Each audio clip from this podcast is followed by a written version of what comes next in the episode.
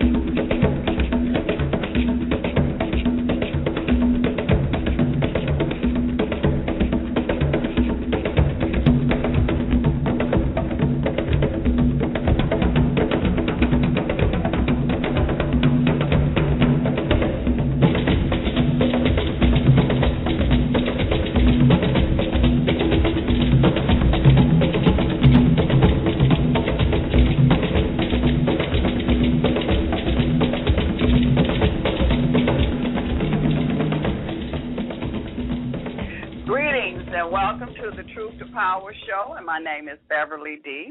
And uh, tonight we have Brother Robert X out of Chicago, Illinois. He has been with us for two weeks, and when Brother Robert X come on, he always give us a wealth of information. So last night we talked about Elixium, Elixium, the movie um, that is out, the ecology of fear. He is uh, associating with the book that book. And uh, last week we talked about uh, Now You See Me.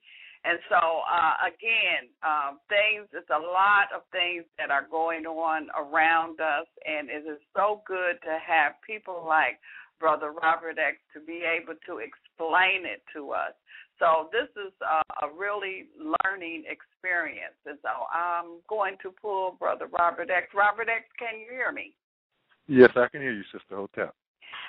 Hotep. Thank you again for joining us, and uh, we're going to get right in where we left off last night.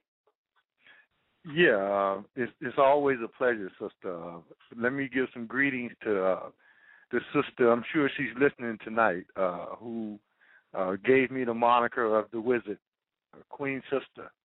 One of the few sisters I know of that will go into a, a city council meeting here in Chicago and point blank call a devil a devil to their faces. She doesn't run and hide. And she's done it, and she's done it on more than one occasion based on their behavior, being devilish.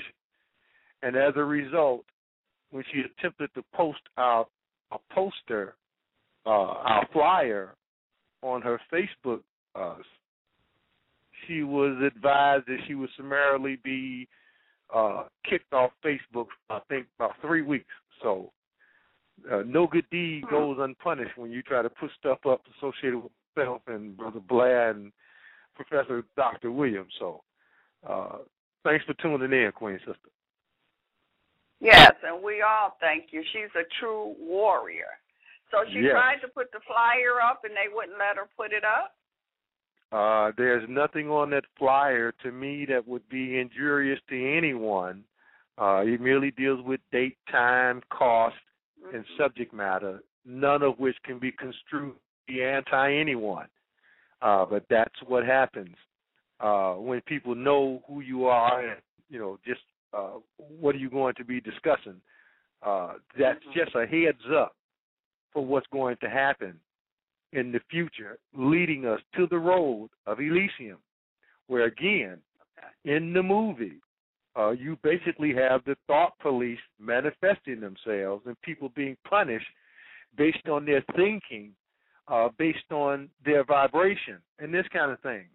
So, uh, yeah, I hope that we can get right into this thing tonight because one of the things that I want to definitely deal with with two points.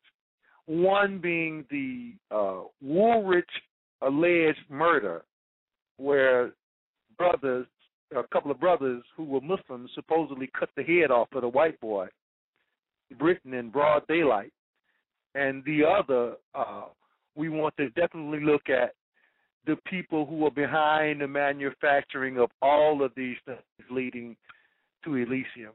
I'm talking about the Zionist uh, who's attempting to put this world government apparatus in place that he controls.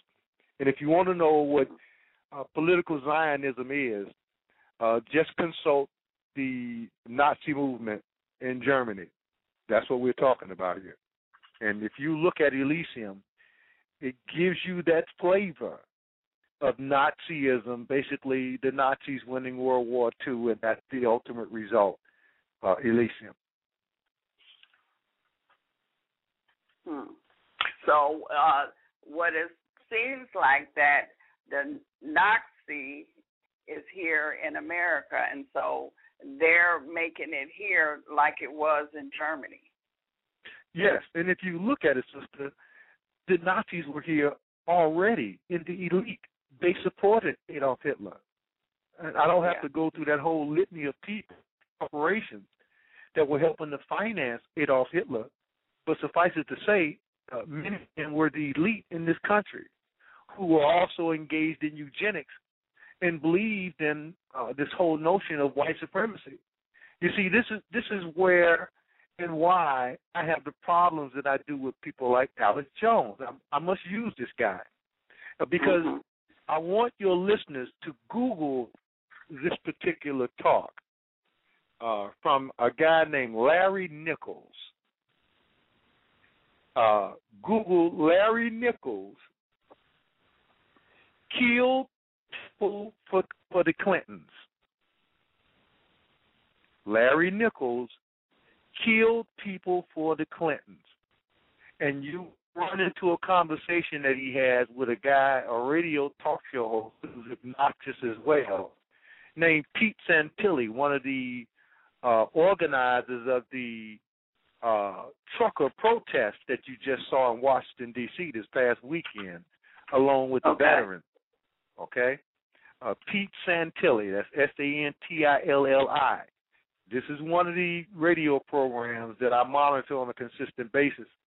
But one of the things that you'll find is Larry Nichols pointing out that not only did he kill people as an intelligence operator for Clinton, but that he's also extremely close and was a member of Mossad, Israeli intelligence, along with Benjamin Netanyahu, who is now the prime minister of Israel. It's I, if, when you sit and listen to this conversation, of which is about, I would say, 45 minutes an hour, it will absolutely blow your mind. Rarely do you hear people come on anybody's radio program as well known as this guy is, because I've been tracking Larry Nichols since around 91, okay? Uh, Okay. but rarely do you have anyone come on a radio program and says that he not only worked for CIA and killed people for a president, that's how he made his living, uh, but that he also was extremely close with the prime minister of Israel and was a member of Mossad as well as being a member of CIA. Hmm I mean, I use my favorite word when I hear stuff like that, and that's unbelievable.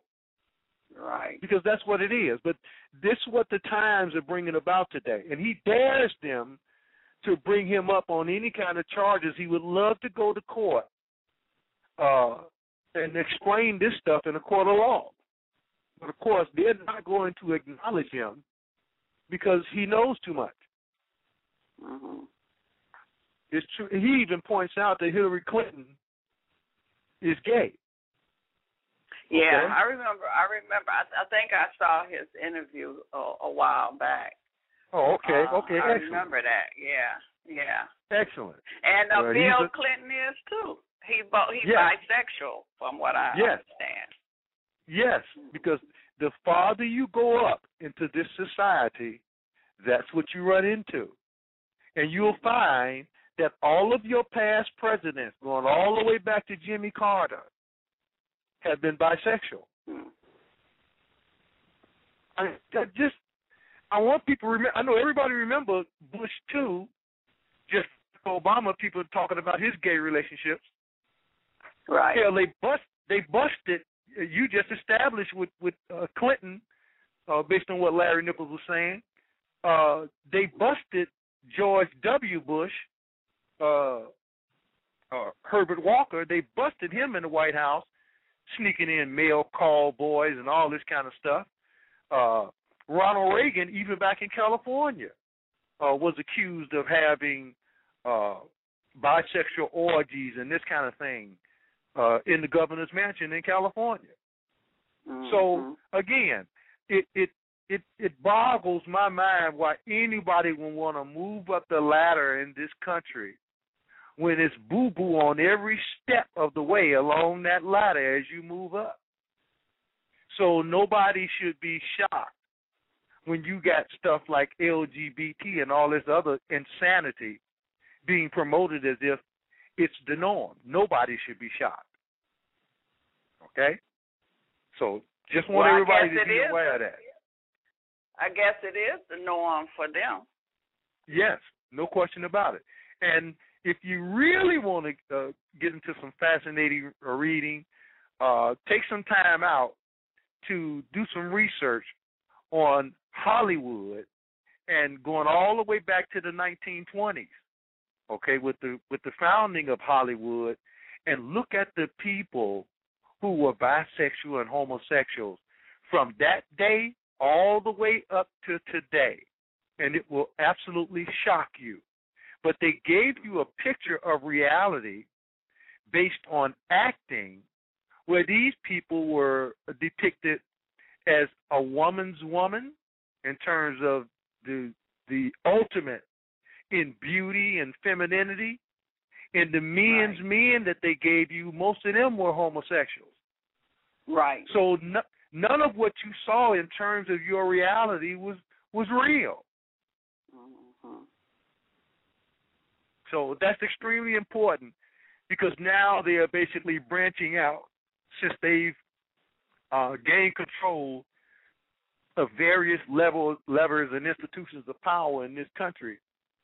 Now they are branching out to do their thing on a global scale. And anybody that disagrees with them, they'll put you on economic sanctions and do whatever they have to do to get you to accept this paradigm uh, as the only true paradigm uh, in the world of tomorrow. Mm-hmm. And I know to some people it sounds crazy, but I can assure you it's not crazy because if you look at, sister, what's happening today with all of this stuff in terms of this Zionist takeover of the world, which leads to you, Elysium, what you basically have is the Yinon plan.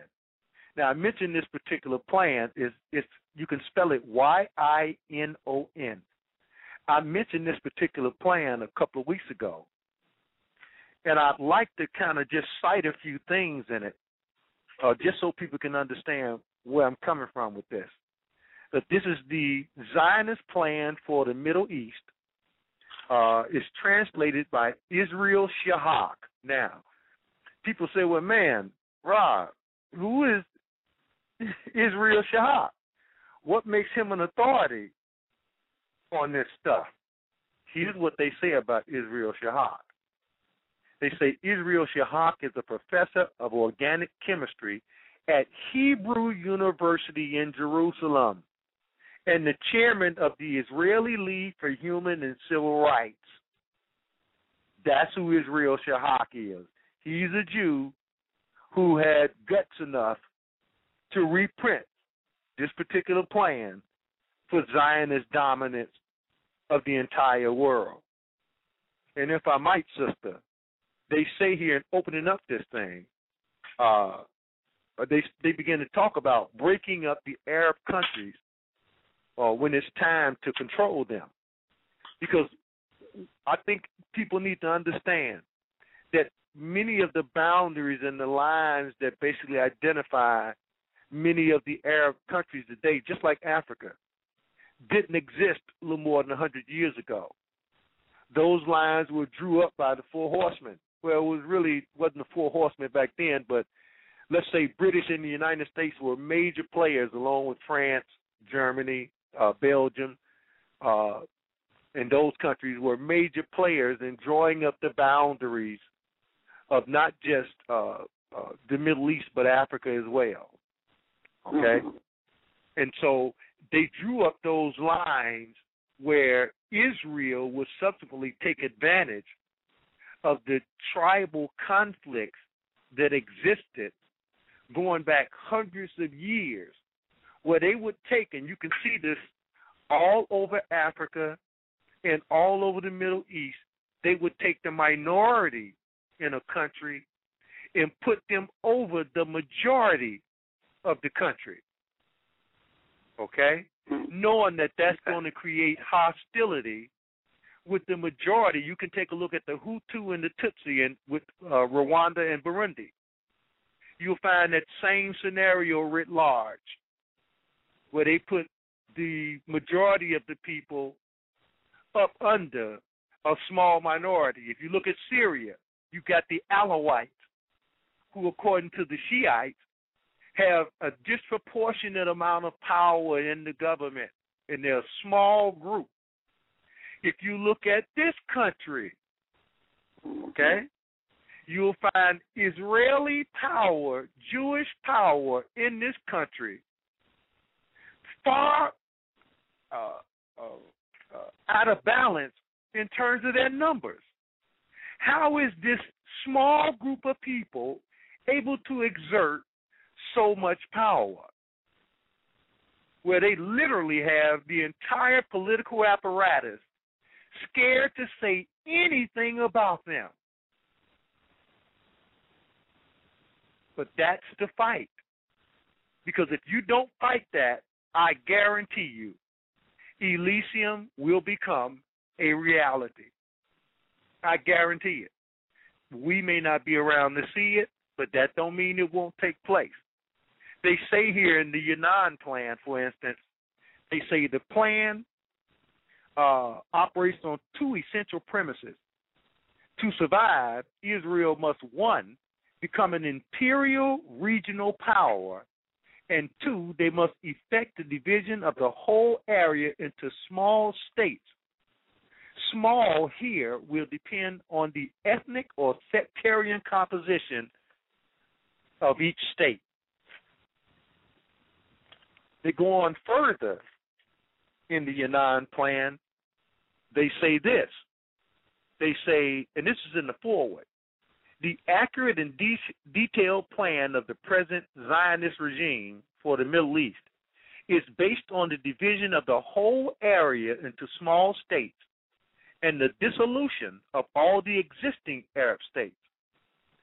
Zev Schiff, the military correspondent of Haaretz, uh, writes about the best that can happen for Israel interest in Iraq would be, quote, the dissolution of Iraq into a Shiite state, a Sunni state, and the separation of the Kurdish part. Now, now you can see what's going on in Iraq. That's what you're going to have in the final analysis. They go on to say the strong connection with neoconservative thought in the USA is very prominent, especially in the author's notes.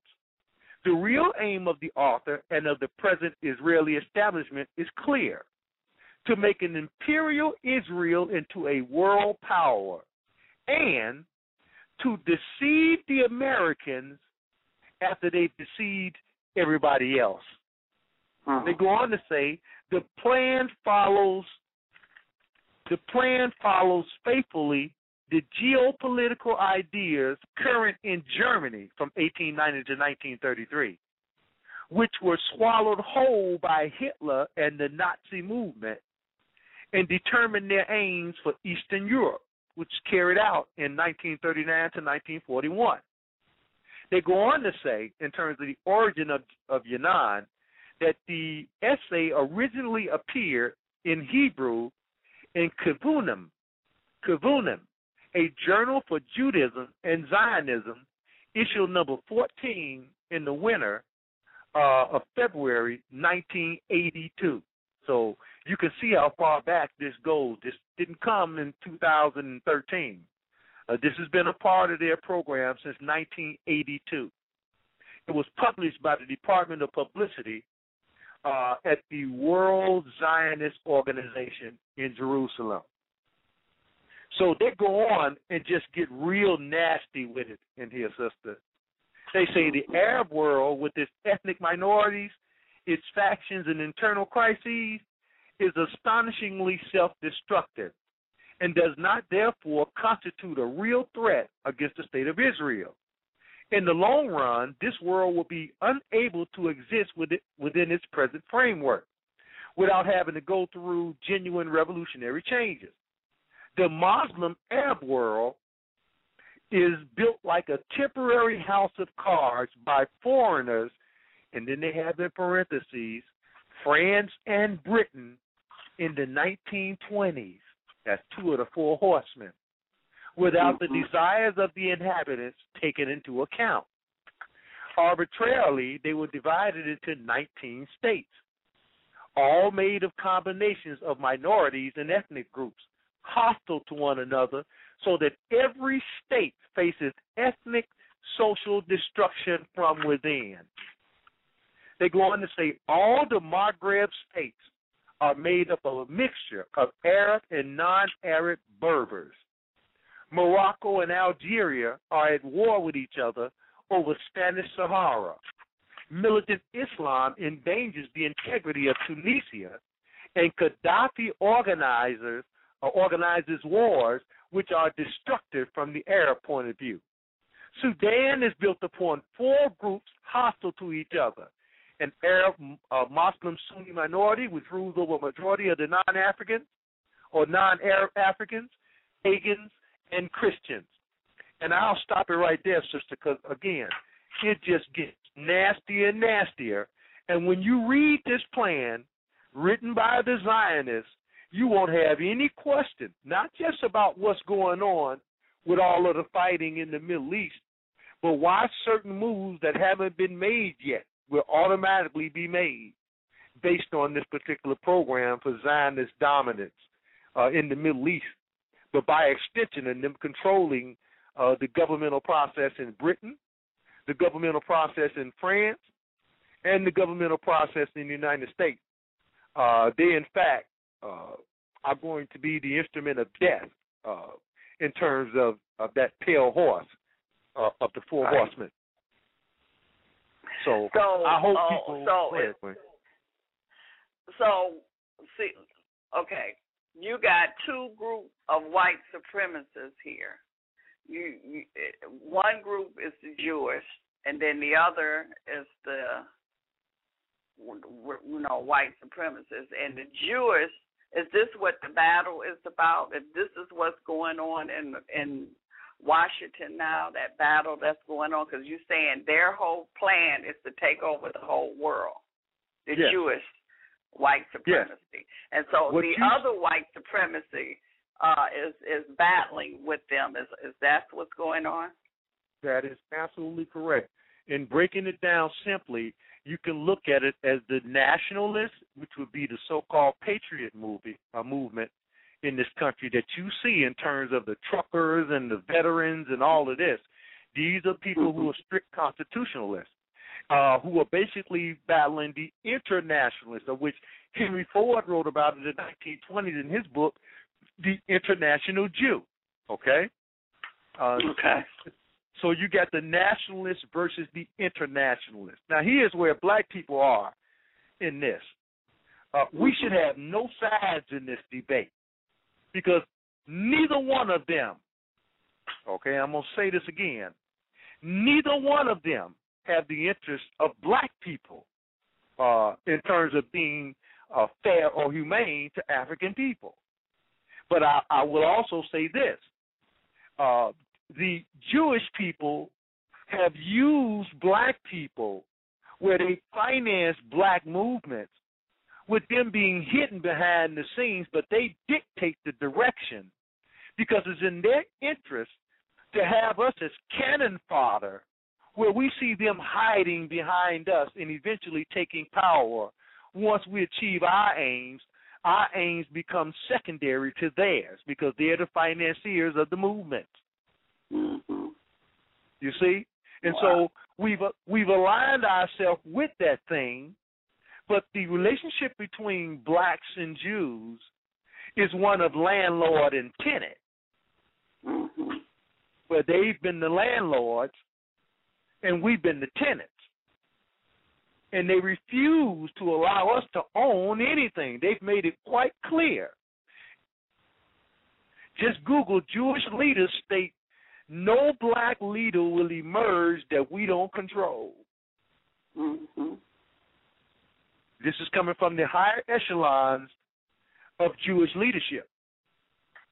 And so you can look at every single movement that black people have had in this country. And if it wasn't financed by Jews, it was neutralized by them. Right. Including the NAACP. No question about it. Well, you can go to South Africa and uh uh there you only got one A short of the NAACP here, but the result is absolutely the same when you look behind the scenes and see who was behind the ANC. I'm sorry, they're missing a P and a A. But the ANC in in South Africa or Azania is no different than the NAACP here, and that's why the African uh, South African people are catching hell because the leadership uh, is being totally controlled uh, by Jewish interests. Who, if you recall, when uh, you had the situation going on in the early '80s, uh, where, and I was one of those people that protested against uh, uh, the uh, uh, Afrikaners controlling South Africa. Uh, you will note that Israel was the uh, chief stumbling or sticking uh, uh, point in not just allowing Nelson, Nelson Mandela to come out of jail, but in basically stopping that whole situation where this small group of white people was controlling African people in their own country. Mm-hmm. So wherever you go to Nigeria, you'll find them training, and therefore controlling uh, the policing apparatus in Nigeria. Notice the airplane bomber. Uh, I forget his name. Uh, notice where he was from. Look at the banking system. They're very well hidden in terms of doing their dirt. But there's some of us who have enough guts to expo- expose them for what they are. So And it makes is- sense why I'm- they I'm have behind. It, it makes sense why they put a black president in office. You got it, sister. Okay. That's it. It. It's not hard to see once you open Right. your eyes. You walk around here with that wool pulled down over your eyes, and you will never see it. You will never see it. Look, if you want to understand the porn industry, you hear people talking about pornography. Google Jews control porn industry. And you'll go back to a hundred years and find that a hundred years later they're very proud of the fact that they were uh, were and are behind the pornography industry. So it ain't just hate speech that they're behind. Uh, it ain't just the breakup of the educational system where they are completely outlawing African history to be taught in any of the school systems in this country, while at the same time making it mandatory that you uh, learn about the so-called Holocaust. That's not by accident. Because if you study your history, you're going to run into theirs. And then you'll realize that they got yours and you got theirs. All right. Mm. and I'm laughing because it is funny in a way, you know, when you Right. got Jewish scholars who written about the fact that there's no such thing as a, uh, uh, no such thing as a Jew until the 17th uh, century, and now all of a sudden they've made themselves historical relics in a land that they have absolutely no claim to. yeah. yeah. And then they go and set up this phony place called Israel under that premise, knowing full well that you can't have that land for people that didn't exist. and that's why we call it, sister, is it real? Okay. because the only way you can accept that is if you accept them basically creating what your reality is. They call it reality TV. mm. Wow. I mean, these people they create images and we buy them. They call yeah. people stars and we worship them. We don't know what stars are really comprised of, okay? Worship them based on them creating this phony construct of what reality is for all of us. And it gets to a point that we don't even question it. We send our children to these educational institutions or miseducation institutions. We send them right. to these major colleges and universities to bounce a ball, uh, uh, throw a ball, catch a ball, hit a ball, okay? And they ain't got balls of their own. Ain't got balls enough to say anything. But we can throw it, catch it, hit it, and do whatever, and shoot it. We can do that. Making billions upon billions of dollars for these same people. Okay? And it's just really, really interesting, sister, because you can't go in the ghetto in the summertime without seeing makeshift basketball courts set up everywhere, all up and down the street. Mm-hmm. I mean, wherever you go. And we don't tell our children that that's a fake, phony paradigm because the children see that if they want to become stars, they got to bounce the ball, throw the ball, catch the ball, hit the ball, shoot the ball. Mm. That's what they're being conditioned to respond to. Because mm-hmm. all of the stars, okay, if you want to uh, uh, exist in the cosmos and be a star, you have to throw it, catch it, shoot it, uh, hit it. That's it. And the only other viable means of being a star is again controlled by them because uh, it's just the other end or the extension of the entertainment complex. Right. You sing it and they make you a star. Uh, you act like a fool, I'm sorry, a damn fool, and call it comedy, and they'll make you a star, okay? But don't you dare act like you got some sense or you intelligent, all right? Because you'll find yourself in a black hole. Mm. And don't forget the the music industry as part Oh, of yeah, their I know. complex too. That that's Wow. all part of the entertain entertainment complex. Yeah. All of it controlled by the same people. By the Jewish. Yes. And they have people totally psyched out. So now let's get back to what you was uh, talking about earlier in terms of this divide between these two factions. Now, Okay.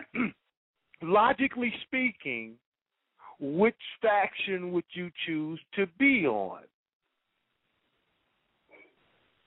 I mean, to me, it's just that they both, they both. the one just gonna use Vaseline, and the other one is not. Absolutely. But either way, you're getting screwed. right. But now, here's my take on it because I monitor Okay.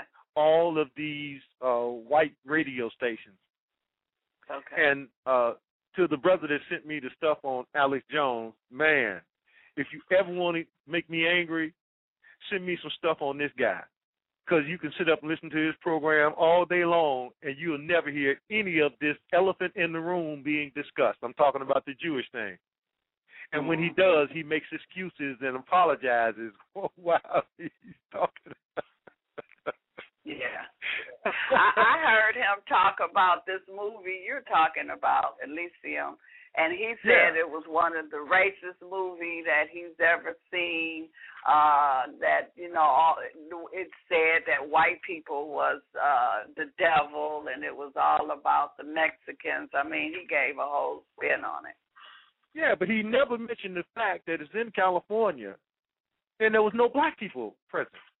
Mhm. His thing is immigration, and see, I too am against illegal immigration, but I I'm against it based on policies that are anti-human, that have forced the Mexican people out of their own country that he won't explain. Okay, because white people in the uh, face of uh, in the person of Robert Rubin, who was the Treasury Secretary working for Goldman Sachs and J.P. Morgan Chase, basically bankrupted Mexic- the Mexican peso, which put them in a position where they they had to basically sell off all their assets. That's what began this huge influx of so-called illegal immigrants to this country because the farmers were basically forced off their land. The same thing that they're doing here to farmers in this country. Yes. it's the same game. But if you look at who's behind the game, if you look at the people that control the money that's making all of this happen, you find guess who? that Zionist Yeah. Jew. And he must remove the Constitution because he has no Constitution. He basically rules based on muscle and murder and manipulation. And in Jewish uh, philosophy, they say, by way of deception, we shall rule. They are deceivers and they are masters at deception. And this is why, if I had to side with either one, I would sit down with that white nationalist, just as the Nation of mm-hmm. Islam did back in the 60s, when they basically sat down at the table with white nationalists because that they saw their interest in terms of black nationalism mirrored white people. The only problem with white nationalists is that you must get them to agree that as a part of the human family, I want to attack yours and don't you attack mine. But when you're Right. dealing with an entity that feels as though they are put here by God to rule over everything and everybody, that's infinitely more dangerous. So, from that perspective, I'll take the Tea Party over Barack Obama. I hope everybody understands what I'm saying. Because they got you thinking that 15 people who just got into the political arena are the reason that everything is falling apart. Right. And I mean, a And- lot of people is buying into all of that too. They don't see it. Sure, because propaganda works. And if you Yeah. tell a lie long enough, that's how Hitler got into power. If you tell a lie long enough, eventually it sounds good. But what you must do in order to get that lie to have legs is to make sure that people who really know what's going on are never allowed to uh, exist in the realm of debate. Ever. So when people like me try to call into black radio stations and talk about these things, I'm talking about mainstream black radio stations, Right. they hang, they hang up on me. and then And the a people lot of call them in. scream, you know. Well, yeah, they. But see, here's the deal with me. Uh, I'm so well documented that they don't dare do that today. Okay, they try, but so many people are aware of the things that I've talked about for the past 25 to 30 years that people know when I come to bring something, it's not uh, me ego tripping. It's not me trying to elevate myself. Uh, it's about informing the people, period, paragraph based on data that I've accumulated in the research. So people know that. So when they do that, they know they incur the wrath of a, a, a large part or a significant part of their listening audience who attended my lectures over the years and are well aware of who I am and what I do. So they right. have to finesse people like me, okay? And then when I, I see the finessing and I bring it, you know, rough and raw, you know, by citing the articles and giving the sources to the people, oh, it burns them up because most of these people don't read anything outside of their local newspaper. Mm-hmm. They are strictly personalities trying to get a job with CNN. That's all. and don't forget MSNBC. Uh, no, sister, MFNBC.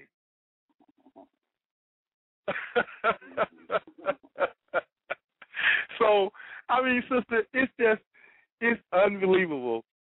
And so, I had one brother, very dynamic brother here, sister, who was very adroit at African history, but he exposed himself one day by saying he was a George Soros fellow.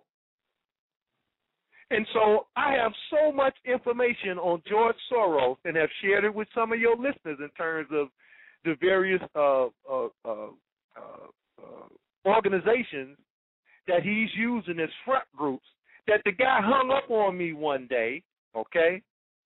And so my people have been telling me, man, Rob, the guy's an intelligence asset. and I didn't want to Mm. accept it because he uses African history as his shield to hide who he really works for. Okay. Okay. But that's why they made him a George Soros fellow. Because, like Barack Obama, they're very good at deceiving people. But when he pointed out that he was a George Soros fellow, he basically unwittingly uh, basically stuck a fork in himself and exposed himself for who and what he really is. And there are people now around the country who used to listen to that radio station, like Sister Sarah, who was all over all these radio programs, uh, began to understand what I was talking about, and she began to listen to this guy and watched how he would editorialize after she got off the air to neutralize any comments that she had to say that were pro pro black. Mm-hmm. They're very good at deceiving people. Okay? So and you'll find them everywhere. I mean, they don't Yeah. just they, they get paid real well. Like for instance, sister, back in the nineties I was all over the college campuses. Okay? And in the eighties to some degree. Sister, they have locked down the college campuses so tough that the the black homosexual lobby who exist in the realm of, of uh, education. That's where you'll find quite a few of them. Uh, they too have made sure that certain thought do not get in the minds of the students on the college campuses today. Okay? They work hand in glove with that Zionist power construct. And that they have specific uh, Zionist youth organizations on all the major college campuses in this country. And they are the ones, for all practical purposes, who dictate who can speak at the college campuses today and who can't. Because they must control the thought process. We're talking about the thought police.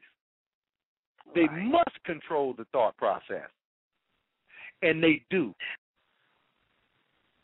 So that Okay. explains why or how Obama got such a large youth following for his Yes. election. Yes. Okay. because there was no opposition. Absolutely mm-hmm. none. I'm telling you, sister, there are few people, you can count them on two fingers, that have the kind of information database that I have in this city. Count them on two or three fingers.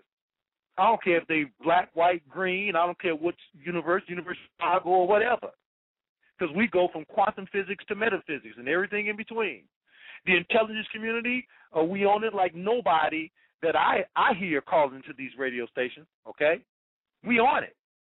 Uh, the, analysis has proven itself over and over again, and I'm not saying that because it's me. I'm saying it because I'm gonna give you some ideas of just what I'm talking about. Yeah, and we put it out there on your program and your program exclusively because I, I, I'm trying to let people know that I'm not doing this. This is dangerous. mm-hmm. Yeah, it I'm, is. I'm not doing this because I'm trying to get on anybody's mantle. I've chosen to stay poor as a part of what I do. So you can't say I do anything for money because I don't. It don't guide me. It don't control me. It don't run. Because I know I can't take any of it with me. And I don't let them dictate what my value system is. Because once they can control your value system, they can control you. Hmm. I didn't bring nothing in me when I came into this world but life. And I'm not taking nothing out of this world when I leave but my life. That's it. And anybody else think they're gonna take something out of here and didn't bring nothing in here, man, you in for a rude awakening. it don't work like that. Everything you came here with is what you're taking away with you, and that's nothing. I feel good tonight, sister, because I talked to yes to Baba. Uh-huh. I talked okay. to Brother Baba, okay. and okay. we had a a very good uh, uh, conversation. But I need to get into some of this work, and since we deviated, how much time do we have? Oh, you have um, an hour and ten minutes. Okay, because I, I really want people to call in. So here's what I'm gonna do. I think everybody has the flavor of uh, uh, Elysium and just what it represents. Mm-hmm. I could add some more things in terms of giving a, a, a total narrative from beginning to end, but I don't think that that would really, uh, you know, add anything uh, uh, outside of what we've already discussed. So what I really mm-hmm. want to do is to outline the things that lead up to Elysium that are happening today. This is the important stuff. Not the movie per se. The movie is just a snapshot on uh, what the world is going to look like tomorrow in terms of uh, the possibilities. Uh, but we need to go beyond the snapshot today to see just what happens to make that a reality in the world of tomorrow. And one of the things that I outlined yesterday, uh, well, I won't even deal with this Obama's mama. We'll deal with that, sister, whenever you want to do a program because I've heard people ask you about Barack Obama's history. I don't think I've ever Mm-hmm. done a program with you dealing with his history singularly. Okay? Right. No, And you so- haven't. Okay. Yeah, maybe we'll do that. I'll just put his mama on hold for a minute. Uh, Okay. and and then we'll just do a whole program dealing with Barack Obama, where he came from, how he got to where he is, and that whole thing, because we really don't know.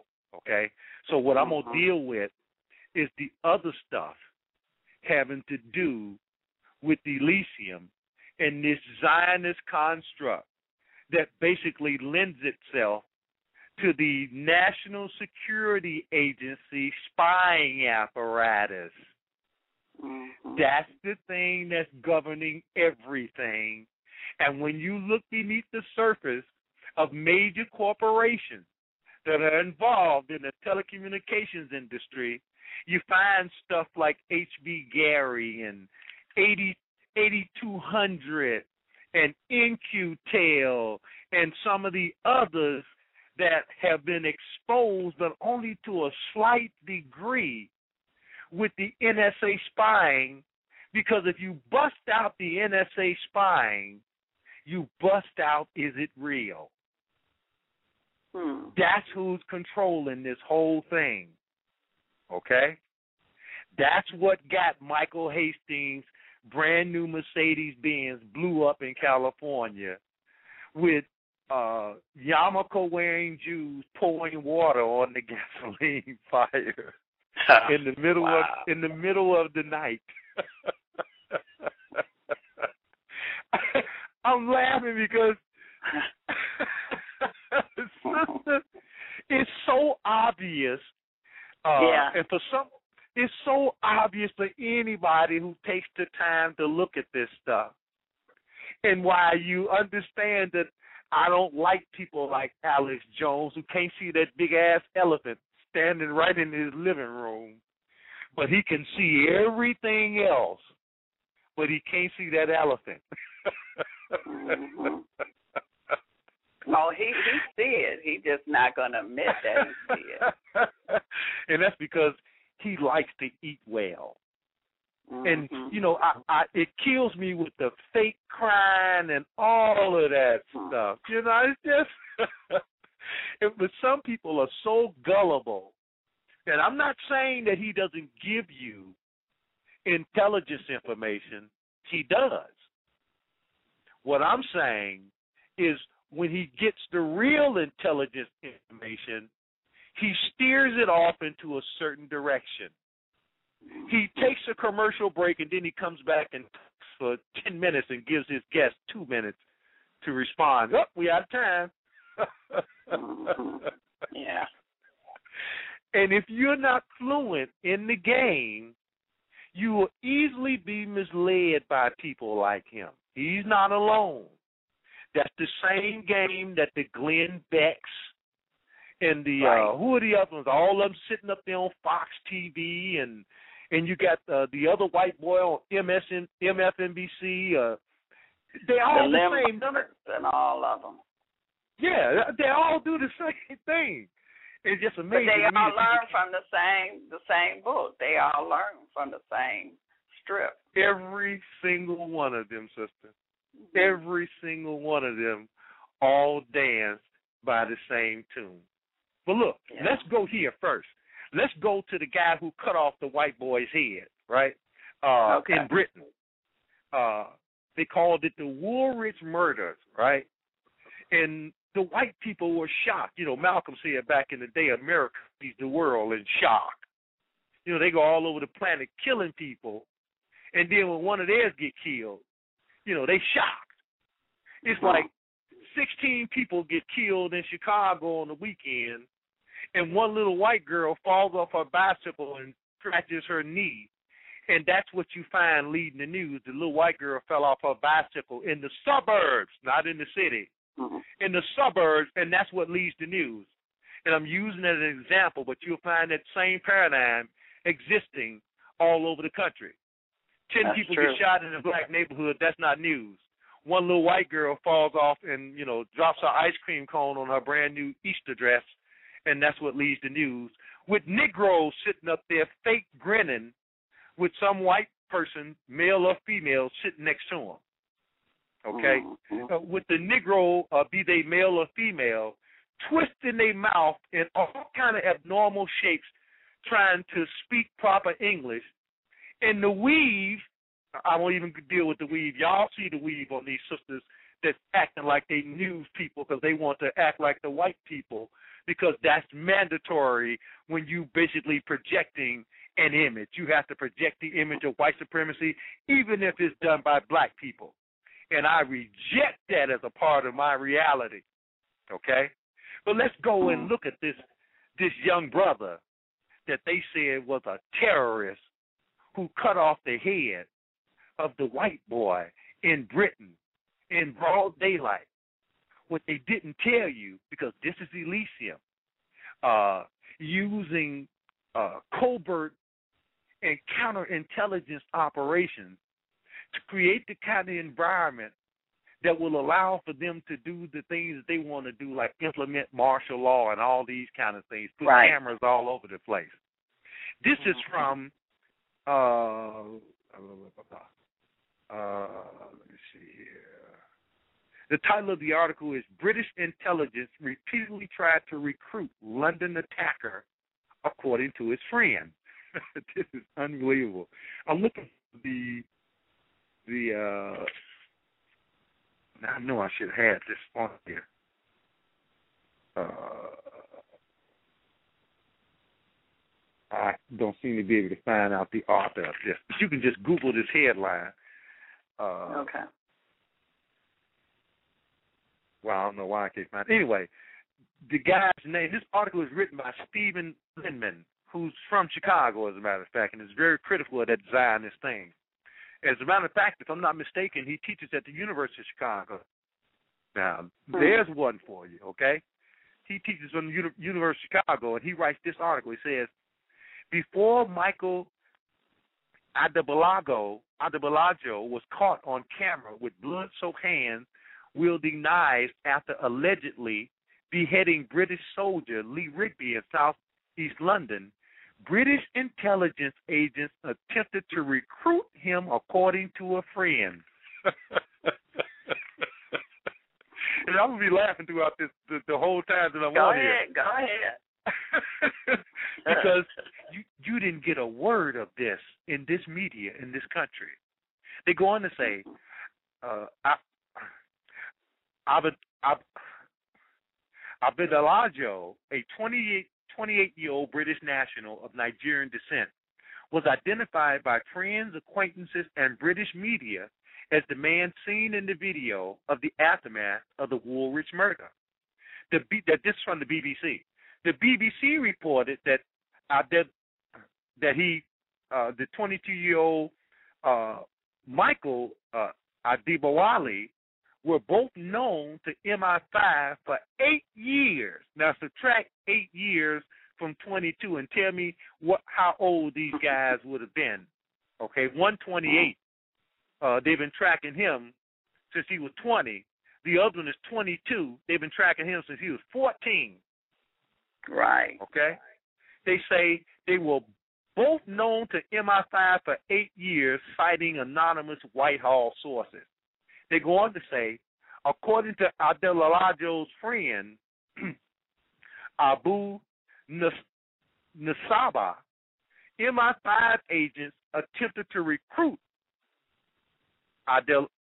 I can't pronounce this guy's name consecutively for nothing. Mm-hmm.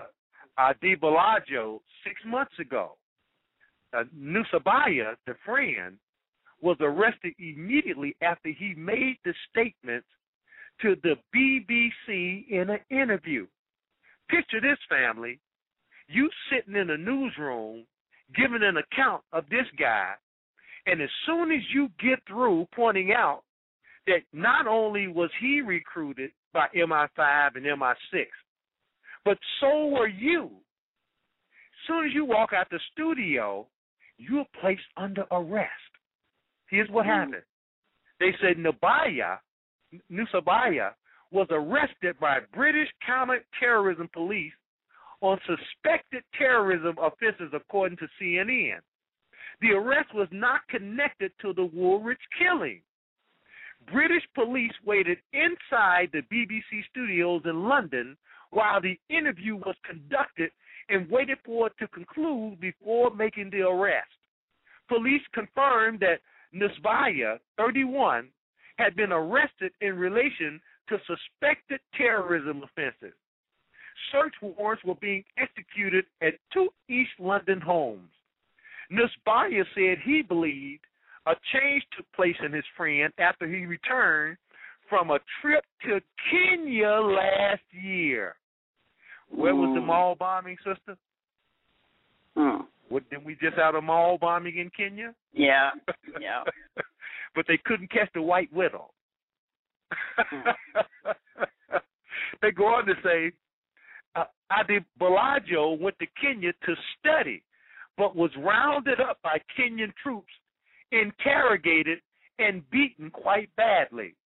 Nasaiba said that Abdialago had been sexually abused, uh, uh, though Abdialajo was ashamed to say what happened. Abdialajo became less talkative. His mind was somewhere else. When Abdialajo returned from Kenya, he was stopped and later, quote, followed up by MI5, unquote, who were, quote, knocking on his door, unquote. And they go on to say Abdialajo was basically being harassed. His wording was, now check this now, and remember, Alexis at, yeah, uh, at the I'm Navy. Yes. Now check this now. He says this is in quotes. his wording was, "They are bugging me.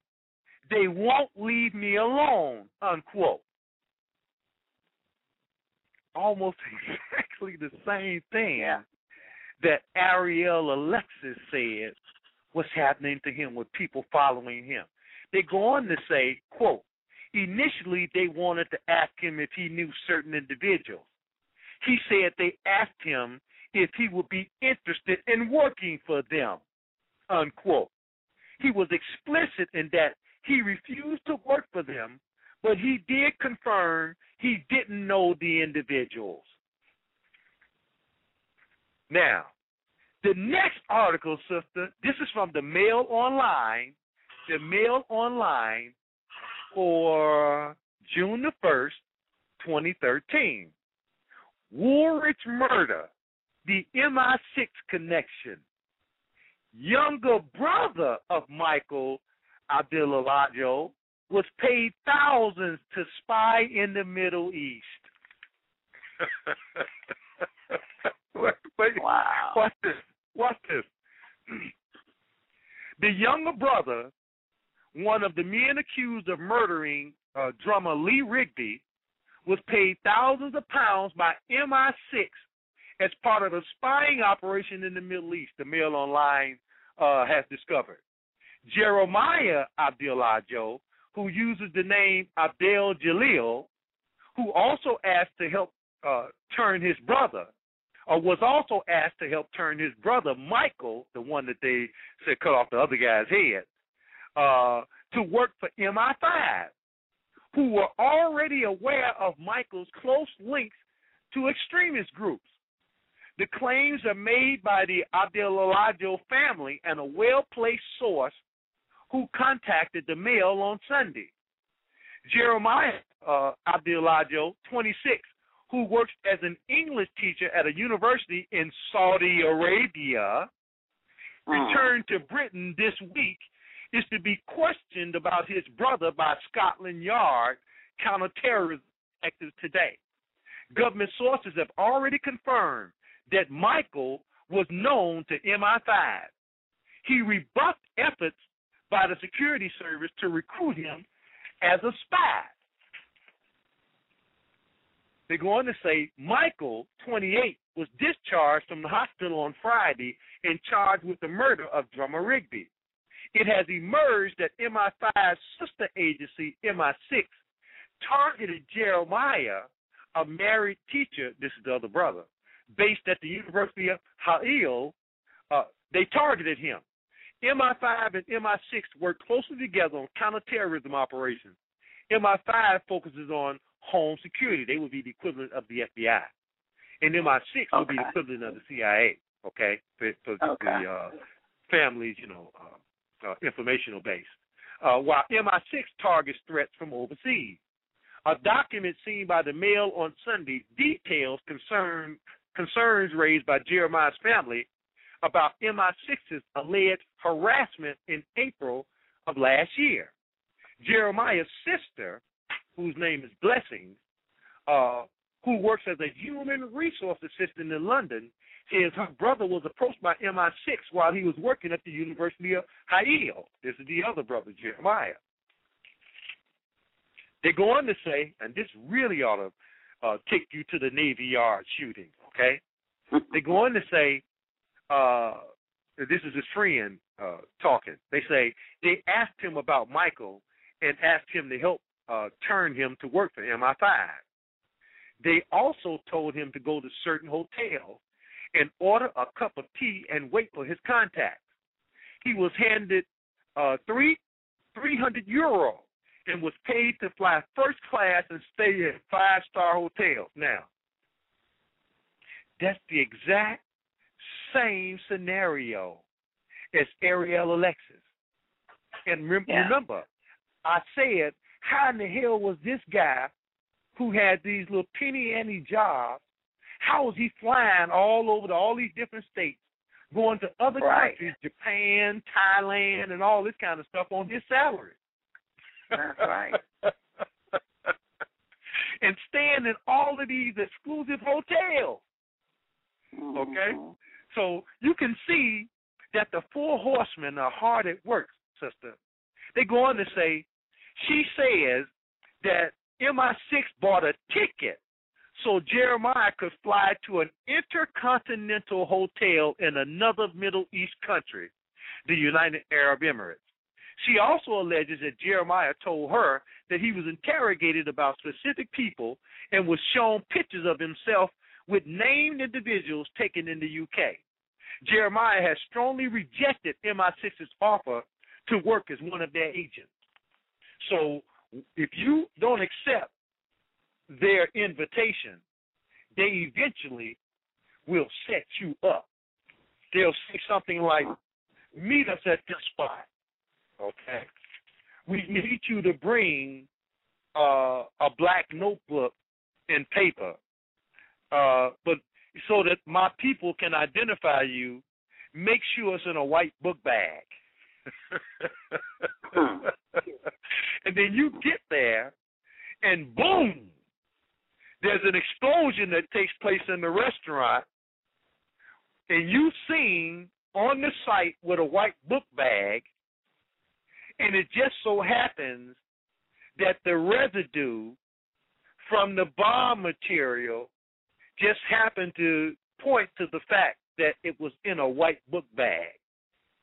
And so now they got you on camera walking around with a white book bag to Tsarnaev Brothers. You wow. follow me? Yeah. So I just explained to you how the Boston bombing took place. Right, right. Okay?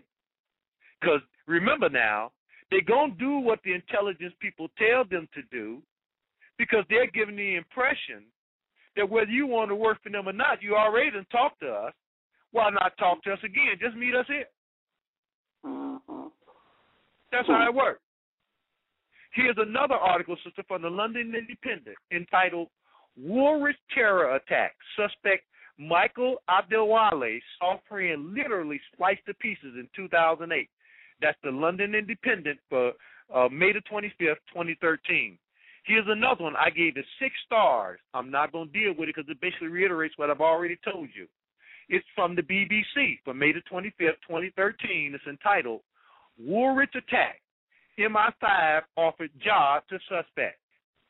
Okay? And I want people to understand that if they do get you to work for them, a Jason Bourne, Right. that's real. Remember now, the same character of Max in Elysium was Jason Bourne three times. And we said he was Jason Bourne in the USA. Hmm. Now you can play a little Bruce Bruce Springsteen if you want to, sister. Uh, I wouldn't be mad at you in terms of born in the USA, because all of this mayhem is being born in the USA. And here's an article that for those of you who think that Jason Bourne is just a figment of Hollywood, I want you to go to Natural News, Natural News for July 18th, 2013. U.S. Navy vet, or where did Ariel Alexis come from? The Navy. From there, the Navy. Yeah. Yes. Here's the headline U.S. Navy vet, a real life Jason Bourne, wakes up with no memory but speaks perfect Swedish. Yeah. July 18th, 2013, Natural News. Jason Bourne is more than a movie, just like Elysium is more than a movie. And I'm not going to deal with Michael Hastings uh, because I think people can. I'll just cite these articles. You can go and get the information on that because I want to get to this other part of the intelligence apparatus and the other white boy that most of your listeners probably have never heard of, but he's in jail right now. All of these guys hooked up to WikiLeaks, Anonymous, and the NSA spying through Snowden, who worked for Hewlett Packard, well, not Hewlett Packard, um, I'm running a blank on who he worked for. Anyway, all of these people are connected. All right, every single one of them. The first article is entitled "Journalist Michael Hastings emailed colleagues, friends that he needed to go off the radar just hours before he died in a fiery crash." That's the London, the Mail Online, June 22nd, 2013. And I've got tons of articles on this guy, but these are some of the better ones. The other one has to do with uh, uh, this headline is renowned reporter Michael Hastings, 33, dies in tragic fiery crash after finding fame for bringing down Stanley McChrystal and his touching account of losing early love in Iraq. That's from the Mail Online for June 18th, 2013. Okay? Uh, and the other guy who's in jail right now, whose case just really points to just how dangerous it is to tell the truth today, and it's even more dangerous to be in uh, uh, possession of information about this Zionist thing and this relationship to taking over the world using national security as the premise to do it. Uh, and it doesn't matter if it's uh, neocon or neo-live. They, I'm gonna say it again. They both add up to neocolonialism or global slavery, whatever you want to call it. This white boy's name is Barrett Brown. One of the best articles you'll find on him is entitled "The Strange Case of Barrett Brown." Amid the outrage over the NSA spying program, the jailing of journalist Barrett Brown points to a deeper and very troubling problem. Okay, uh, this is from. Oh, tell me I. I got the the author, but I don't have the name of the publication, or do I? Oh, I really don't. But you can just Google the headline; it'll come up. Okay, Google the headline and forward slash, and then Google the date. It'll come. Up. I don't know how this got past me, sister. I really don't. But you can Google those headlines and it'll come up. All right. Because all of what I just told you points to the Zionist thing, which points to the technological end of things that basically dictates behavior in the national security apparatus that we know as the NSA. One of the prime movers and shakers that these guys exposed, I'm talking about WikiLeaks, uh, Julian Assange, uh, Anonymous, which works, and I say is the uh, twin of WikiLeaks, and uh, Edward Snowden at the NSA, as, as well as Michael Hastings. The name of this corporation is HBGary, H. Harry, B. Bob, Gary, like Gary, Indiana. And what HBGary is is a is an uh, a known unknown intelligence operate operation uh, masquerading as a technological or technology company. Okay, and the mm. CEO of that company was forced to resign. The title of this article is HBGary's federal CEO resigns in the wake of an anonymous attack.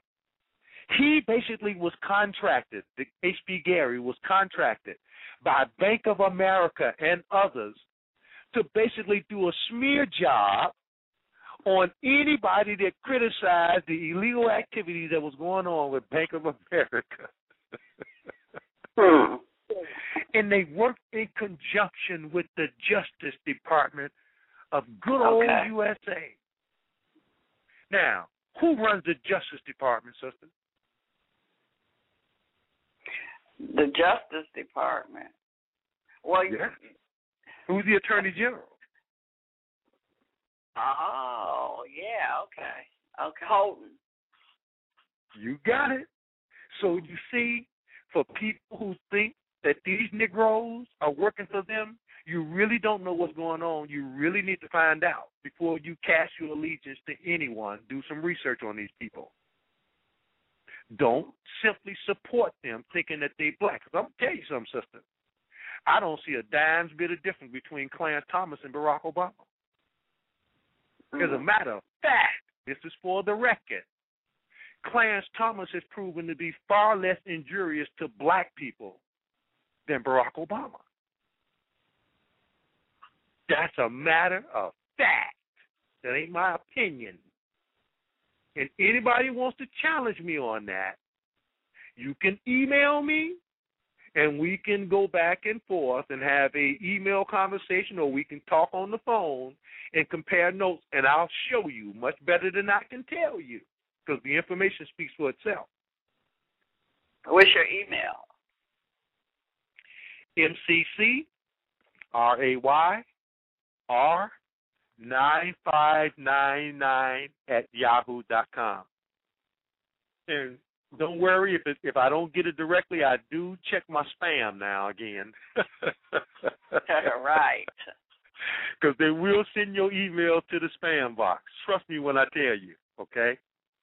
But this this article is extremely interesting in terms of its connection to these major banks and how they are using these intelligence uh, apparatuses uh, to, in fact, do some of the most dirty stuff you ever seen. This article, sister, is, is entitled uh, "Endgame Inc." Endgame Inc. Inside the company, inside your cell phone. Inside the company, that's inside cell phone. You'll find this at Firedoglake for July the 2nd, 2013. July 2nd, 2013. They say here that the contractor the NSA pays to help hack your cell phone has an interesting history. The start of Endgame begins at Internet Security Systems, which was started in 1994 and acquired by IBM in 2006 for 1.3 billion dollars. They go on to say, in 2010, former executives from ISS and former executives at the CIA started Endgame with investments from Bessemer Venture, uh, Venture Partners, Columbia Capital, Kleiner Perkins Caufield and Byers, and TechOperators totaling $29 million. In 2011, the company was, uh, due to a hack by Anonymous, revealed to be selling vulnerable, vulnerabilities to systems unknown even to the manufacturer of zero day exploit, a business of questionable legality. Endgame systems started was started by uh, ex-ISS and CIA executives uh, promises in private to provide our customers with the highest quality offensive computer network attack slash computer network exploitation software in the world. They go on to say the Endgame board of directors is led by Christopher Darby of CIA backed In-Q-Tel and includes the former director of the NSA, Kev- Kevin Minihan. Endgame is part of a new wave of cyber weapons firms making ridiculous amounts of money off taxpayers while helping to instigate a war where they stand to benefit from the increased business. Palantir Technologies, P A L A N T I R, always remember that name, is doing uh, well taking federal money to data mine the internet. It recently expanded to create license plate tracking technology.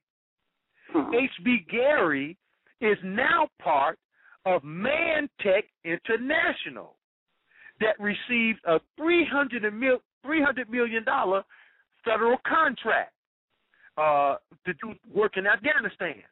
While the government is secretly interpreting the Patriot Act, it is also outsourcing some of its lawbreaking to private firms cashing in on their government connections. Here's the deal.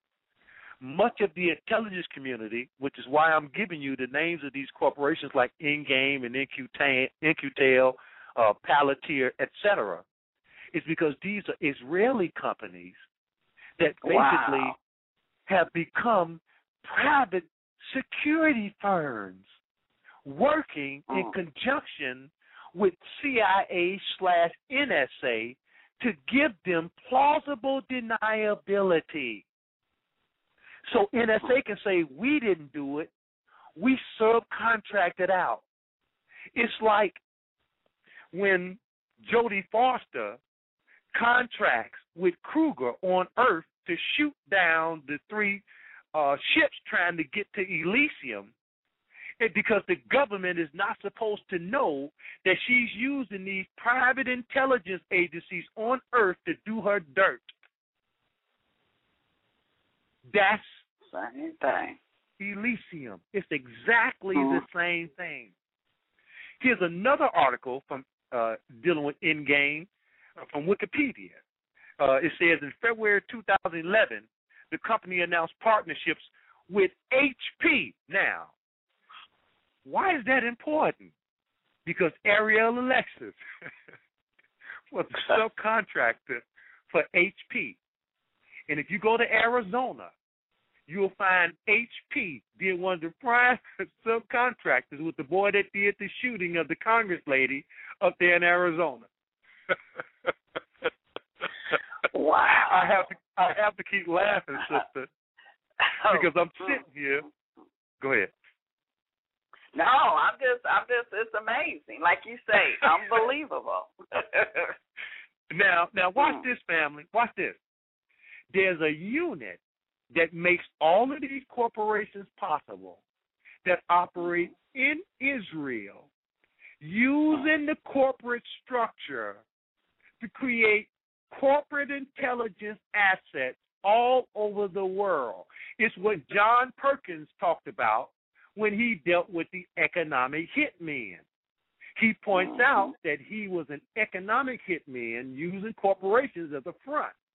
Like Barack Obama used Business International Corporation as his front to do intelligence work when he worked as an intelligence asset.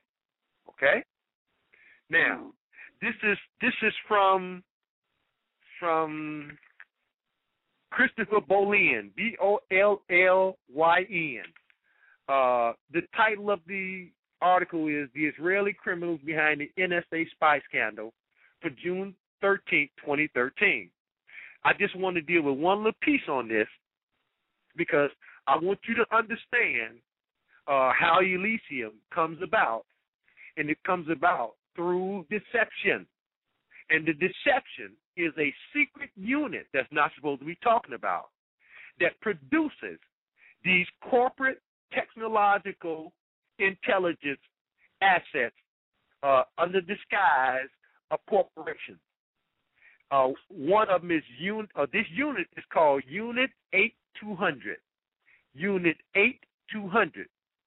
Uh, Bollyn says in this article two Israeli companies, and you'll find these companies all over the place in terms of NSA spying and anything having to do with the NSA getting busted spying on American citizens. You'll find these two countries evidence everywhere. It says two Israeli companies, Narus, N-A-R-U-S, and Verint, V-E-R-I-N-T, are involved in the National Security Agency spy scandal in which copies of your phone calls and email data are sent to secret rooms at NSA buildings across the country. These Israeli companies are closely connected to Unit 8200, the electronic espionage unit of the Israeli military. The founder and chairman of Verint is wanted by the FBI for a long list of crimes. He is a Israeli veteran, Jacob Kobe Alexander, the former head of Comverse, the parent company of Verint. Kobe Alexander and Comverse were closely connected to Odigo, the Israeli massaging system or messaging system or massaging system used to warn Israelis to stay away from the World Trade Center on 9 11. The Right, NSA has right. used Israeli encryption software from RSA Security Inc. since 2006 uh, that basically holds the encryption keys to the entire NSA computer network. Let me read that again. The NSA has used Israeli encryption software from RSA Security Inc. since 2006 which means that Israelis hold the encryption keys to the entire NSA computer network. Wow. Now, recall this NSA. article. Yes, and we ain't talking about Mm-mm. okay? Wow. That's NSA, not NAS. Right. Although I will say, it's mine, mine, mine. Whose world is this? The world ain't yours, Israel. It's mine, it's mine, it's mine. Whose world is this? The world ain't yours, Israel.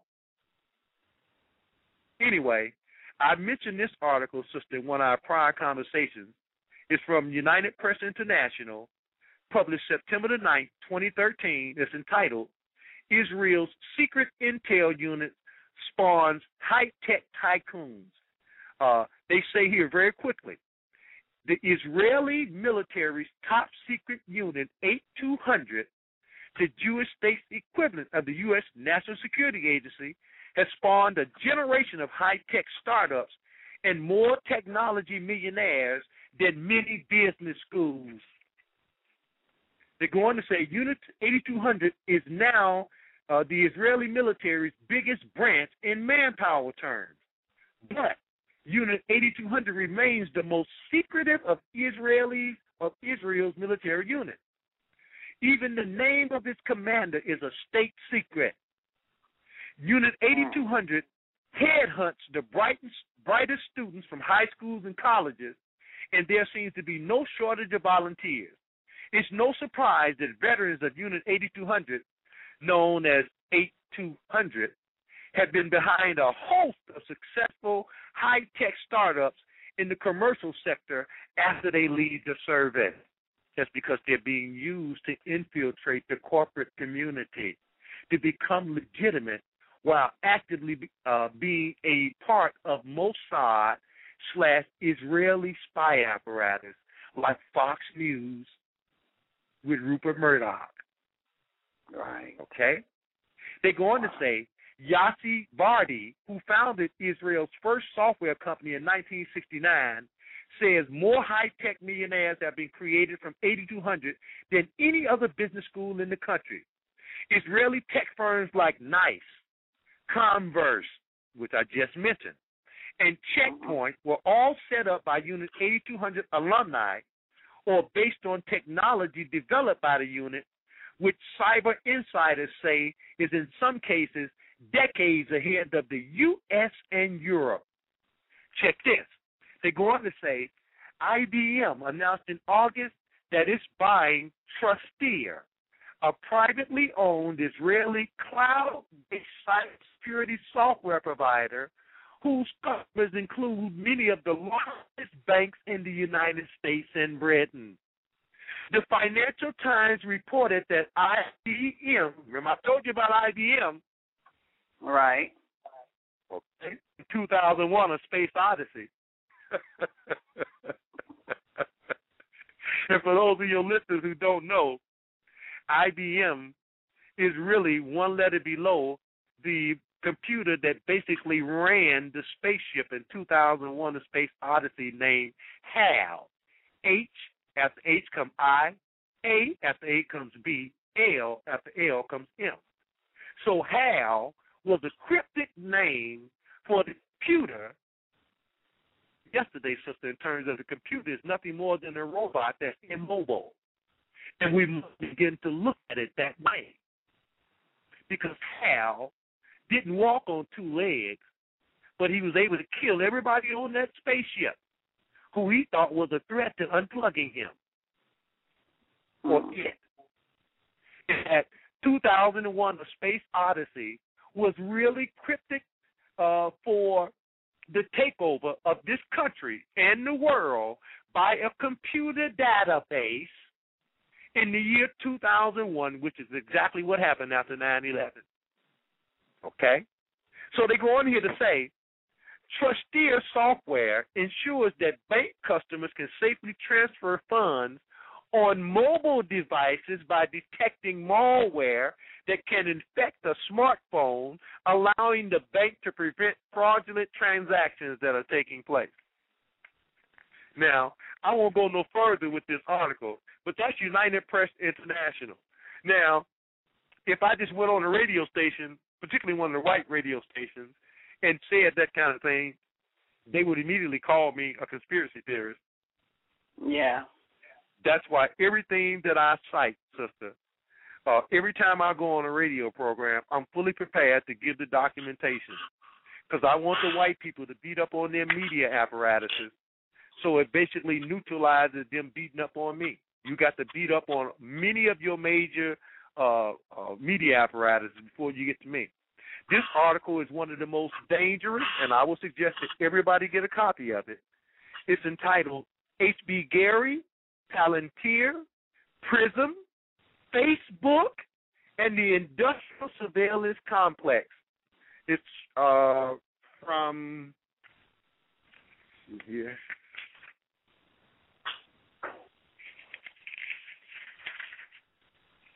Don't tell me I've done that again. Oh, the Daily Kos, the Daily Kos, K O S. Okay. The Daily Kos for June 23rd, 2013. This article is wicked, and it lays out and points to the fact that one of the Israeli companies. Uh, well, let me let me do one little piece here that will basically deal with Elysium Robocops that are equipped with this particular software technology that's available today. Uh, and this deals with a software called Trapwire.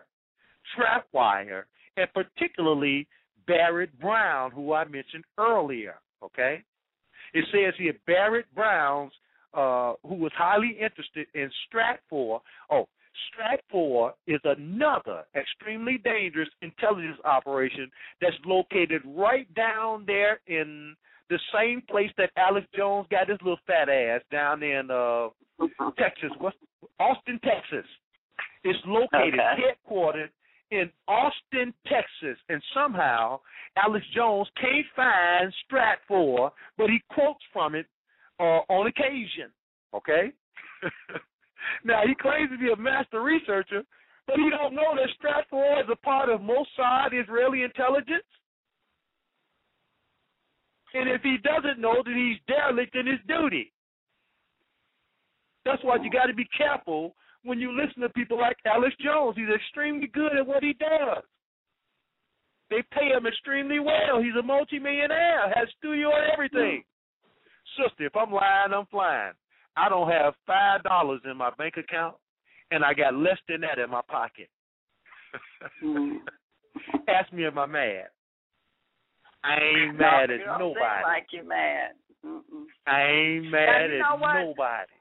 Yes. I don't hear anything about China. Where is China? Where do they fit in in all of this?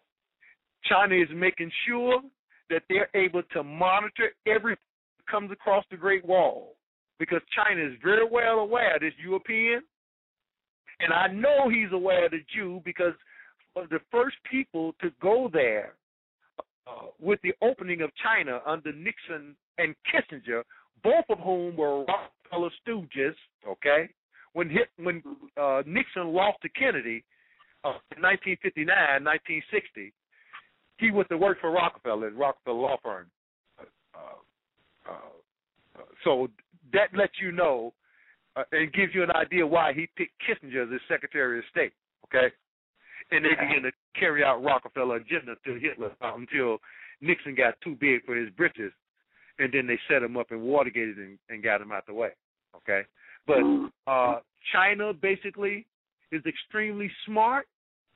Uh, they don't trust these people because they see what happened to everybody else that trusted them. So China is no threat to anyone on the planet. That's all propaganda. They want to be left alone to do business with other people all over the planet. And I understand that some people are angry about China in Africa. But let me ask you, when was the last time you seen a Chinese bomb dropped in Africa? Ah, I haven't. Then that lets you know who the real threat is as opposed to the propaganda that wants you to think who the threat is.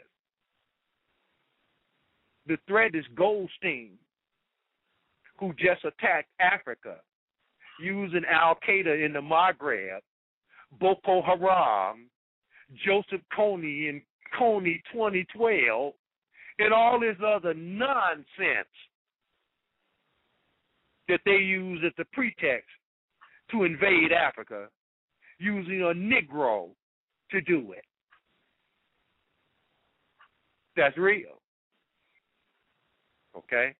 So I'm going to quote from this article, sister, and then if I don't know how much time we got left, but if we got time to take a couple of calls, I'll take a couple of calls. And I really, really, sister, I really appreciate you giving me all this time to run my mouth because I can assure you, your program is the only one where I get the opportunity to speak outside of my forums. Uh, I don't do any other media, and I'm not mad about doing that. That's a decision that I made uh, because these people are not going to get me killed. I'm going to die on my terms. Uh, I'm not going to die on their terms because their little egos are shot all to hell because they don't choose to do any research and just want to sit up there and run their mouth and push the latest, you know, whatever's out there in the media. But anyway, back to this article here because this, this again will give you an idea of the robotics in uh, Elysium. It says here Barrett, Brown, Barrett Brown uh, was highly interested in Stratfor, and what he was interested in was a product called Trapwire, which was created by a company called Abraxas. They say it caused a media shitstorm. That's what they say. In 2005, 2005 the founder of Abraxas, who was the former head of the CIA's European division, Richard Helms, described Trapwire as software that is installed inside of surveillance camera systems that is more accurate than facial recognition with the ability to draw patterns and do threat assessments. Barrett Brown was investigating a company called Cubic, C U B I C, from San Diego, that was alleged to own Trapwire as a subsidiary of their firm. They officially denied it. However, Cubic had in fact merged with Abraxas, and that Richard Helms' name is right there on the top of the first page. On those same tax returns, a company called Intrepid is listed. Brown also became interested in Endgame system, who was not happy about the HB Gary leak. Quote, this is Endgame, one of the uh, uh, uh, one of the uh, intelligence assets that I mentioned earlier. Quote, please let HBGary know that we don't ever want to see our name in a press release, unquote. One of its products zero day exploit uh, security vulnerabilities uh, unknown to software companies is a computer system that's all over the world. Quote, Endgame executives will bring up maps of airports, parliament buildings, and corporate offices. The executives then create a list of computers running inside the facilities, including what software the computers run and a menu of attacks that could work against those particular systems. Now, I'll stop right there in the interest of time, and that I need to just mention this last article in the series because the the company that uh, Alexis, Aaron Alexis worked for, uh, was Booz Allen Hamilton. Booz Allen Hamilton. And that Booz Allen Hamilton is owned by the Carlyle Group. And this article, entitled Booz Allen Hamilton Far Worse Than Blackwater, for June 25th, 2013, uh, it's on Rand Paul. I mean, Rand Paul. Uh, what's the daddy's name? It's, it's at the Daily Paul. The Daily Paul. Okay. Okay. Uh, but this article gives a blow-by-blow account of various intelligence slash NSA CIA operatives go out corporations them. It shows the extent to which these people are connected to Rand Corporation, the Bin Laden family, BCCI, uh, Jackson Stephens down there uh, running Arkansas, who, who was responsible for Clinton getting elected. Okay, the Bush Mhm. family, Caterpillar Tractor, and just a whole host of people with names who are still mentioned very prominently today, not just in the CIA, but particularly in the NSA, and as commentators on every single major news outlet. Whenever some come up, they're under orders to go get these propaganda specialists who basically come out of Carlyle slash NSA slash CIA, but really part of the four horsemen in the national security construct that is in fact the very heart, the foundation of creating the system of Elysium. And with that, sister, I'm all out of air. well, you have said a mouthful. At least you have let us understand exactly what is going on. For those of you that want to call in and ask uh, Robert X a question or have a comment, you can call 347 215 8041. That's 347 215 8041 and push the number one, and then I know that you want to uh, talk to Brother Robert X. Before I open up the lines, Robert X, can you give them your email again? And Yeah, also first I got it. tell us where you're going to be on the forum. Uh, where is that going to be at? In November the 2nd. Oh, if I can find out where it's at. Uh, oh, yeah, I got it right here. Uh, it's going to be on November the 2nd from 2 to 6 p.m. But if we have to go another hour, uh, we got five hours because we, we particularly want to make sure that the people get at least an hour and a half to ask questions. We don't want to sit there. We know what we know. We want the people to be able to ask questions because the things that we have to say are important, but the questions that the people have to ask are equally important. And many times we go to these various things, and there's never enough time for people to ask, you know, in-depth questions that they choose to ask an in-depth question. They're always rushed and that kind of stuff. And I've been in those audiences, and I was always pissed off. But anyway, that's going to be on November the second, two to six, uh, at sixty-eight fifty-five South Emerald, E M E R A L D. That's in Chicago. With myself, Dr. Dale Blair, and uh, good professor Dr. Walter Williams from the Ancient Egyptian Museum here in Chicago. Okay. And your email again? My email is mcc r a y r nine five nine nine at Yahoo. And and and I must add, sister, uh, I had the opportunity to speak to Brother Baba today. I won't say his whole name, but he knows who he Okay. is. And uh we talked about some of the ancestors who are not here today, brothers like Steve Cokely, Brother Collett, and others. And how I want to dedicate this program, if I can, to those brothers who are responsible for people like me, okay? Uh, and that uh, as long as I'm alive, those brothers are always going to be alive. We cannot let them just go quietly, you know, into the ground and not pay homage to them uh, as much and as often as we can. I don't think we pay homage to the ancestors enough. So. I'm eternally grateful to those brothers and respect them immensely. Yes, great, great. Well, I'm going to open up the line. Um, again, the number is three four seven two one five eight zero four one, and push the number one. Uh, area code six five one five six no six five one five five eight.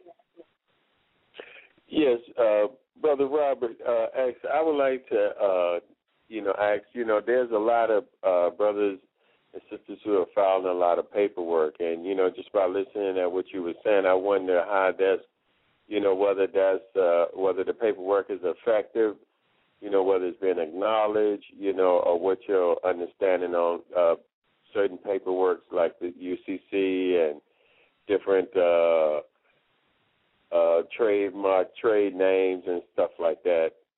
Yeah, uh, you're talking about like the, uh, for instance, like the Moors, uh, who want to battle it on that level. Uh, the Yes, only sir. problem I have with that is that you will have to study law. Now, let me ask you, brother. How many people do you know who really have time to study law in intricate detail? Not that, uh, not uh, not that many, brother. Is it practical to expect everybody to study corporate law? That's the only I problem I got with it. It's not really practical. I'm not saying it cannot be used as a tool. I'm saying it can be used as a tool, but it must be done in conjunction with something else where certain people, a group of lawyers, okay, who are already well versed in that, need to be hired and need to be uh, dealing with that particular area solely. But it's not practical to ask Jane and, and Joe Abad- Abadalo to go and study every aspect of corporate law. It's not practical. With all due respect to those brothers and sisters, I'm saying it has to be done in a different way. And if we corporatize, we could have a body of lawyers to, in fact, do that, which would free many of us up to work in other areas that are of equal concern. You follow me? Yes, sir. And and my last question is, is that uh, with the uh, with the UN and the human rights, you know, what is your take on that? The United Nations sits on land that was basically given to it by the Rockefeller family to bring about world government. If Malcolm were here today, he would say, I apologize for saying we need to take our plight to the World Court, which is a subsidiary of world government.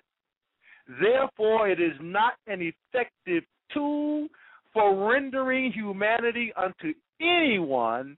You merely have to ask uh, uh, Muammar Gaddafi, who was bombed under the auspices of United Nations, right?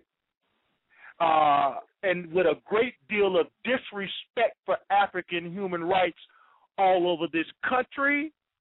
It is a proponent of the Club of Rome, which is definitely injurious to African people through UNESCO and other corporations that come out the UN where they're attempting to make the taking of, of vaccines that render African people impotent, okay, under the threat of, of, of being locked up and this kind of thing.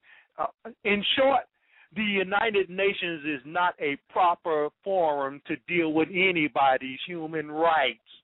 It is a building that's held totally hostage by the state of is it real? And therefore it is not. All right. Thank Is you there so much. anywhere? Thank you, caller. Is there anywhere on this planet that we can get around? Is it real? Uh, here's what has to happen, Queen. The people of this planet are going to have to decide for themselves that they are no longer going to adhere to the fear that's being propagated by these governments, okay, these four horsemen.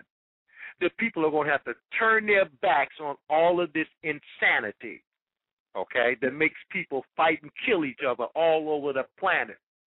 And people are going to have to, for real, put down them weapons and turn them weapons into plowshares. And let's be about the business of people respecting humanity by aiding each other to produce and consume like human beings instead of trying to reflect a power dynamic where only a small group of people uh, hurt, ride roughshod over the vast majority of people on the planet and put in place true institutions that really do reflect the wishes and whims of the average person on this planet as opposed to an elitist structure that's basically about the business of mass murder and manipulating people everywhere. Hmm. Okay, I'm going to open up line 111 111.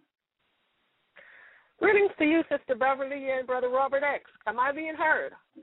Hotel Yes, Queen Sister. is this the one that labeled you the wizard? No, this is not the one. Okay. But this Okay. sister is as adept at identifying the problem as anyone I've heard in many years on the radio. And the one who I was talking about earlier, who followed my lead about this intelligence asset on WVON here in Chicago, mainstream media, who basically Okay. is an intelligence operative and faking everybody out. Yes, sir, and yes, ma'am. And I do appreciate you, Brother Robert, because I've been monitoring his program, and he has been on this agenda where he's trying to get black people to condone this gay homosexuality and running interference for them. So, Yeah. you know, he, he's a very dangerous individual, as you said, and that's why I have put him down. And I would recommend that anyone who listens to that, you you better be have a very clear and open mind in order to put up with the dialogue that he puts out there because he put he's very, he puts out a lot of disinformation, comes off very Afrocentric, but he puts out a lot of disinformation. He's in the same category as Alex Jones and all of these others that said a little bit of truth mixed with a whole bunch of lies. That's right. But I'm but I'm getting off my topic, brother Robert, that I was going to call on, and I'm glad that you're talking about it. But Israel and what they're doing with this? Because also you're speaking about Booz Allen Hamilton and with uh, um, Aaron Alexis. That's the same company that um, Edward Snowden worked for. That's correct. As well as, as if he was a member of the John Birch Society. So we're going to have to get a program one when you come on with Sister Beverly, with her approval, of course. Uh, we're going to have to talk about the John Birch Society, all of these people that are, as a part of, um, of if it's real and what they are doing. Because you mentioned on IBM and their involvement because they were a part of the numbering system that numbered the Jews during World War II.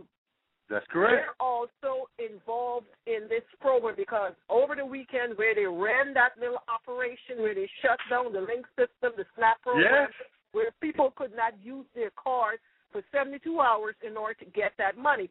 That's a program ran by IBM that is ran through Chase Manhattan Bank. See? And they ran they did that hmm. little test run just to see how people would react and get a response from them before they decided on a massive scale in, in what they're going to do when it comes to this food issue in this country. So I tell One, one, one, one second, one second, Queen. Now, I just want the audience to know she just stated things that I didn't know because I didn't have the opportunity to look. But this is why it's important for you to begin to do your own research. And some of the things that I'm laying out for you, this sister is like my back. She's basically not just dealing with what I talked about, but she's extending it based on what she already knows. Go ahead, Queen. Thank you, um, Brother X. Because what they've done, when, and they did it in 17 states, where they did this, where they shut down the link system in the predominantly urban area, certain food stores where Right. the card could actually be used in. But if you go into the white areas, and, uh, and it was still accessible to you that you can still access your food. So they are training these people like cattle, and they are programming just to see how black, how, how blacks and maybe Latinos and other people of so-called ethnic background, how they would react to not being able to have access to food. You have money, but still you can't buy food in order to feed your family. So this is all under the auspices of Barack Obama.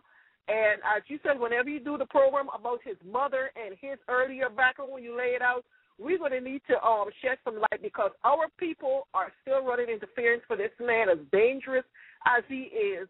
They are still running interference and they're still putting this cloak of protection around around him. Brother X, the last thing I'm going to say before I get offline, I would um I would like for you since you're in the Chicago area, we're gonna need to blow a cover off of um Louis Farrakhan as well as this Scientology and what is going on with that organization because that is no longer a good organization for black people. Ever since he became an integrationist and he allowed people from all other ethnic backgrounds to become into what was once a black organization, and they start with this auditing program, you know, taking on L. Ron Hubbard, a, a known racist, and doing his program. We're going to have to expose this man and let our people know that this brother might come because, as you said, he did it with Gaddafi, where he ran interference for Gaddafi as a Muslim. And a lot of a lot of the things that was done by by by so-called Muslims in Africa and Asia, he covered for them on the cover of the religion of Islam, and he allowed a lot of blacks in the diaspora to be slaughtered. So we're going to have to let these people who take these religions that they get into, and they become so indebted to these religions, and they forget their blackness and their people. You, you and I will have to talk about that off the air. Uh, yes, sir. Based on a promise that I made to a brother that you know I respect the way he came to me, and so okay. I made uh, certain commitments to him.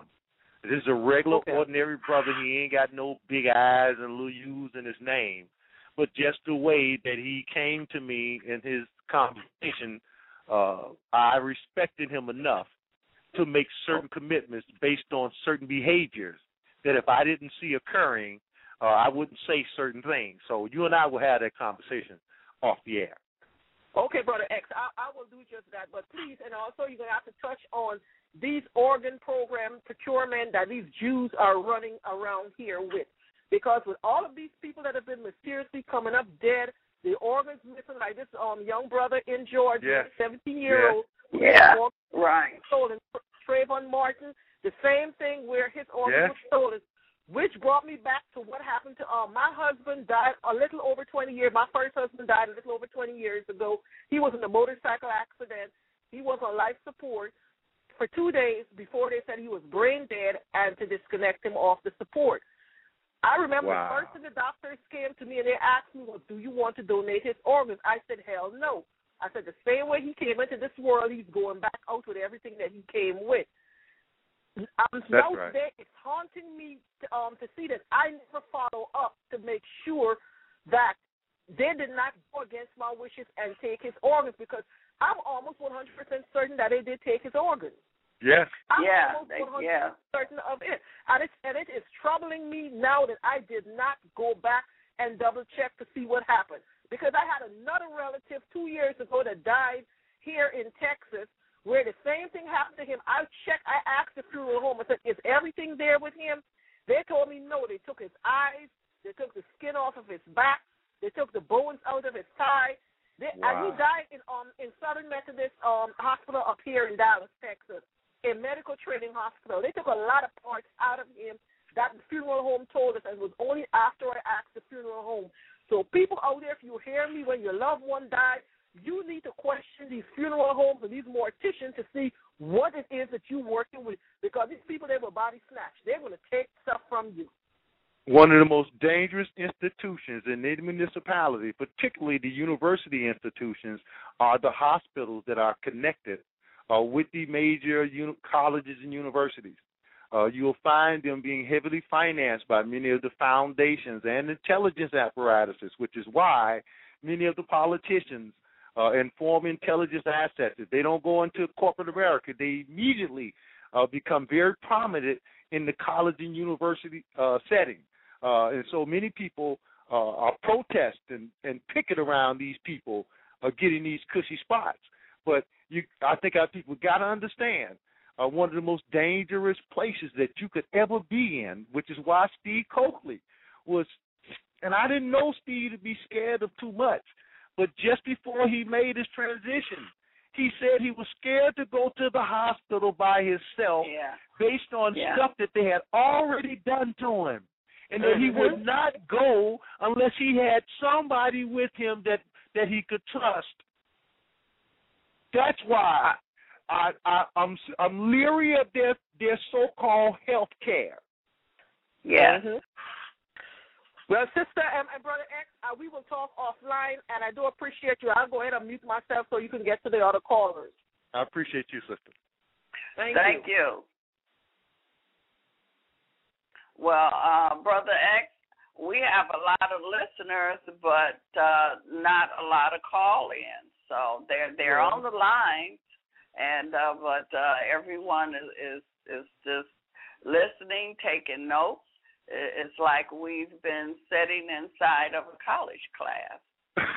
Wait a minute. I have uh, the caller here. Six four seven seven one seven. Hello. Um, uh, calling from uh, Canada. Okay, Right. Canada. That- What's Okay. up, brother? hey, uh, peace. Listen, I um, I really enjoy your show, Beverly D. I listen to you uh, every now and again, and uh, I download your shows and listen to them. Uh, um, not necessarily live all the time. It's the first time actually I caught you live. Um, and Robert X, you're great. Um, I really appreciate all the knowledge that you're down and letting people know. It's really great. Well, I Um, appreciate the sentiment, man. Go ahead. Thanks. Uh, I I caught the movie Elysium, Elysium and um, I, I started looking at it more closely after hearing your talk. Um, but uh, one thing that got my attention was at the there's a point in the movie where uh, the people of Elysium are are like it looks like they're having an outdoor party Right? I don't know if you saw that part, but uh, if you look at it closely, in the background there's a a, a huge pyramid um, in the background where they're having that party. Wow. It's kind of like I think it's silver or metallic, um, and uh, it started to dawn on me that maybe uh, the people, the the actors who are portraying people in Elysium, Elysium are are actually like Egyptians or or us, um, and what we're we're and uh, where that place is, it's in the ionosphere. Um, be um, maybe uh, the ionosphere is the ethereal world or the uh, the ethers, and uh, the people on Earth are trying to do what we can do, which is dream and travel to all these different places. Yes. To be able to access that realm. Yeah, and they're trying to access the realm, and they're doing everything in their power to to try to get what we got. But um it's not really that easy. But uh I guess the story is tr- trying to like it's it, what's turning in my mind is the idea of uh Elysium being uh, uh what we have like which is accessibility to the ethereal world and um based on just based on what I saw in the I don't know, what do you think?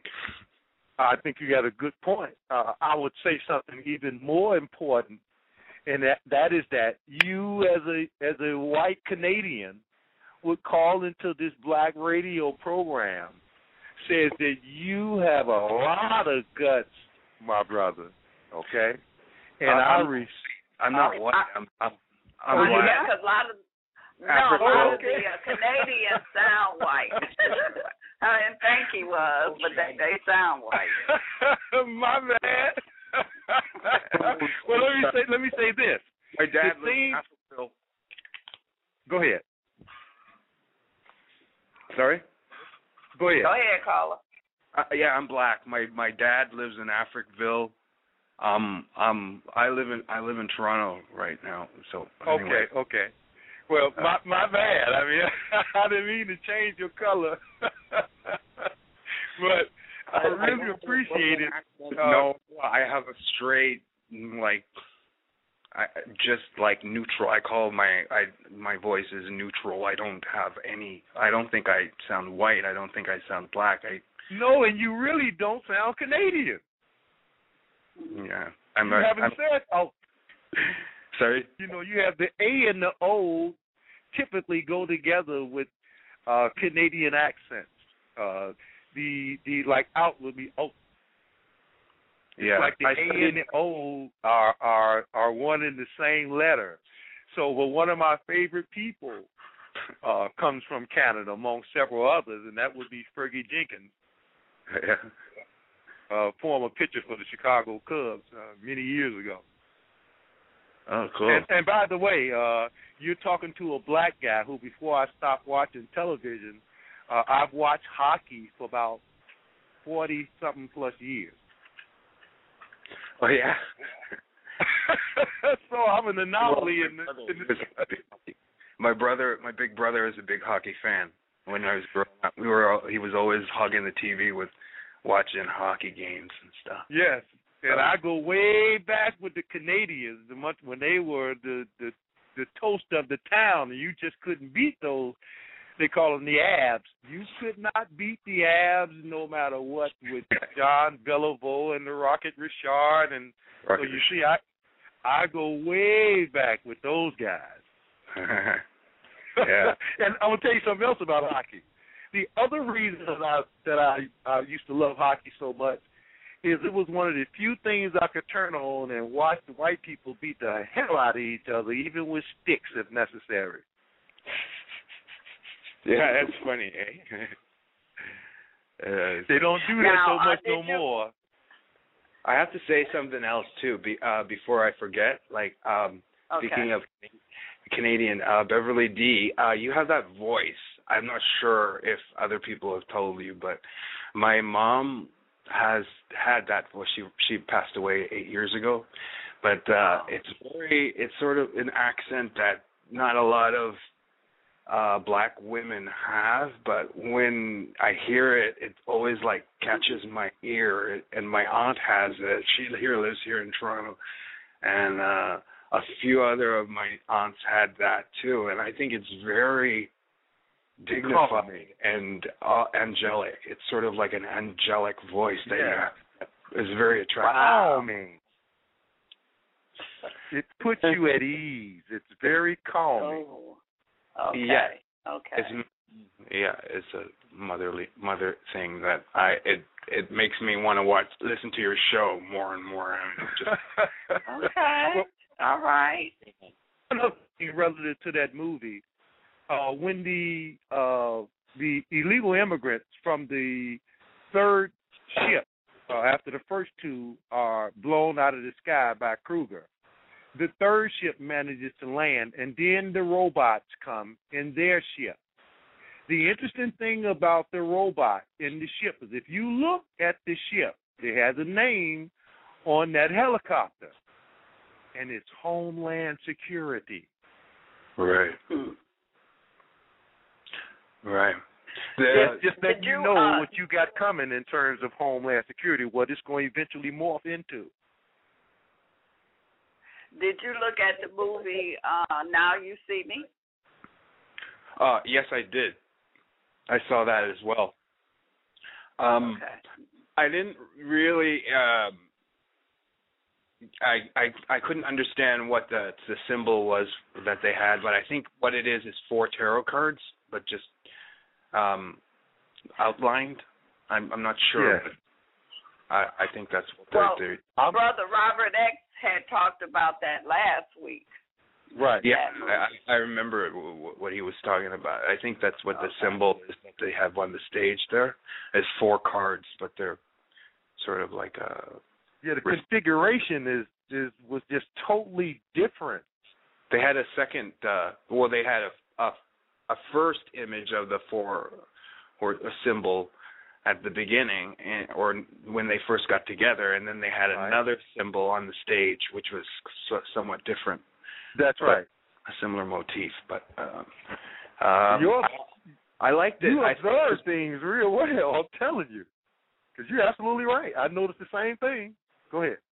Yeah, I thought it was a good movie. Uh, I I I didn't really um see any kind of metaphysical principles uh, in it, but um I I it was it was enjoyable. Um I didn't re- like what happened with uh, uh, the brother at the end. Um, I thought it was kind of like they were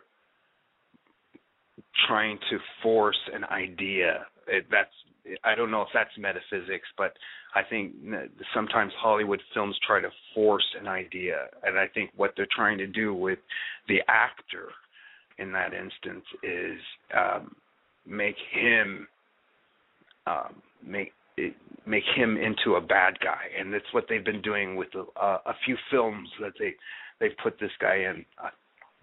Um, there's a another film called uh, uh, Olympus Has Fallen. Have you seen that? Yes, yes, yes, yeah. I have. Yeah. Yeah, that's another film where they make. uh I'm sorry, I'm spacing on the name of the actor there, um, the black actor that. uh Morgan Freeman. Exactly, Morgan Freeman is like uh, being portrayed in um movies as a bad guy now, um and it's not selling because I grew up um uh, with that electric company program. And so Morgan Freeman uh, every time I see Morgan Freeman all I can think of is like him clapping his hands and wearing and wearing wide leg pants. Like I that's all I can see checkered wide leg pants and afro and absolutely where he has morphed into something totally different. And remember, he can't he morph. was in He's stuck, and he's stuck. For me, he's well, no, he was in the other movie uh uh with Tom Cruise. Oh yeah, yeah. Oh yeah. Um, Oblivion. Yes, he was the leader of the resistance, and he sacrificed himself. Yeah, I know, and I didn't believe a single bit of it. It's like it was was like water. I can't believe it. Like it But that's so. the other dynamic that you'll see constantly being portrayed with black actors who are forced to sacrifice themselves on the altar of white supremacy in the name of white supremacy living on. You'll see it over and over and over in the movies. That's why I it's think so. Go ahead, Quinn. Yeah, I think we lost our caller. Go ahead with your thoughts, uh, Robert. No, I was gonna say that that's why it's so important to see how they're portraying these black actors, very well known, big name black actors, where even they are being forced. If they're not wearing the dress, they're being forced to commit Mhm. suicide on the altar of the maintenance of white supremacy. Mhm. And that And- and scenario someone- happens over and over. Go ahead. And someone in, in the chat room said Samuel Jackson uh, is is one too. And I noticed Yeah. that even uh, Denzel Washington in one of Yes. his latest movie, uh, he showed his naked behind. Yes, not just that, but he also was uh, uh, uh, forced to get on the altar of sacrificing himself too. And uh, what was that movie where he was a CIA agent who was on the run? Um, I can't think of the name of it, uh, but that was another recent movie. And then right after that, he did the one where he was a uh, philandering, drug using daddy Mhm. who was an airline pilot who ended up Right. going to jail to satisfy the whims of his son. His son was very proud that he went to prison. I think the name of that was The Flight or something like that. Yeah. And I think that's the one where he showed his behind. Yeah, There they go showing that ass again. unbelievable, sister. And the other thing is, they all appear now to want to have an Hispanic woman as opposed to the white woman. The black woman Yeah. is never the love interest of the black man in the movies. There's always some other race, be it Asian with uh, uh, uh, uh, Wesley Snipes, uh, or some other race, uh, uh, Hispanic. But don't you dare put that black man and that black woman together on that screen. It's like the symbol in Elysium. The corporate symbol was two buzzards facing each other with the eye of Thru or the Ankh in the middle. If you slow down the film, you're able to see it. The difference is the circle over the eye, which makes the Ankh, is tilted and removed from the eye. Now, the symbol for the Russian oligarch and the uh, global uh, system of Freemasonry is the double headed eagle facing away from each other. I mean, you'll find this symbol going back hundreds and hundreds and hundreds of years. But what Mm-hmm. they've done is they've taken that double headed eagle and have them facing towards each other now with the on the Ankh that's been disconnected, the feminine from the masculine, which again points to the uh, illustration of of uh, new paradigm of what a male and female is, which exists in the in the world of Elysium, really represents. I'm glad you brought that up, sis, because I forgot about that part. Mhm. That blew my mind. Okay, and I'm still, I still haven't decoded. I'm sure I will sometime in the near future. Uh, that that the whole concept of Elysium with the circle in the circle with the five pointed star sitting inside of the circles within the circles. Right. That's the spiral. I I have another caller, um, eight four three six one zero. Greetings, greetings. Uh, how's the family doing this evening? Hotel family. Great. Peace. Yes, I, I wanted to say, me speaking on that double-headed science. You remember um, that old movie Chronicles of Riddick? Yes.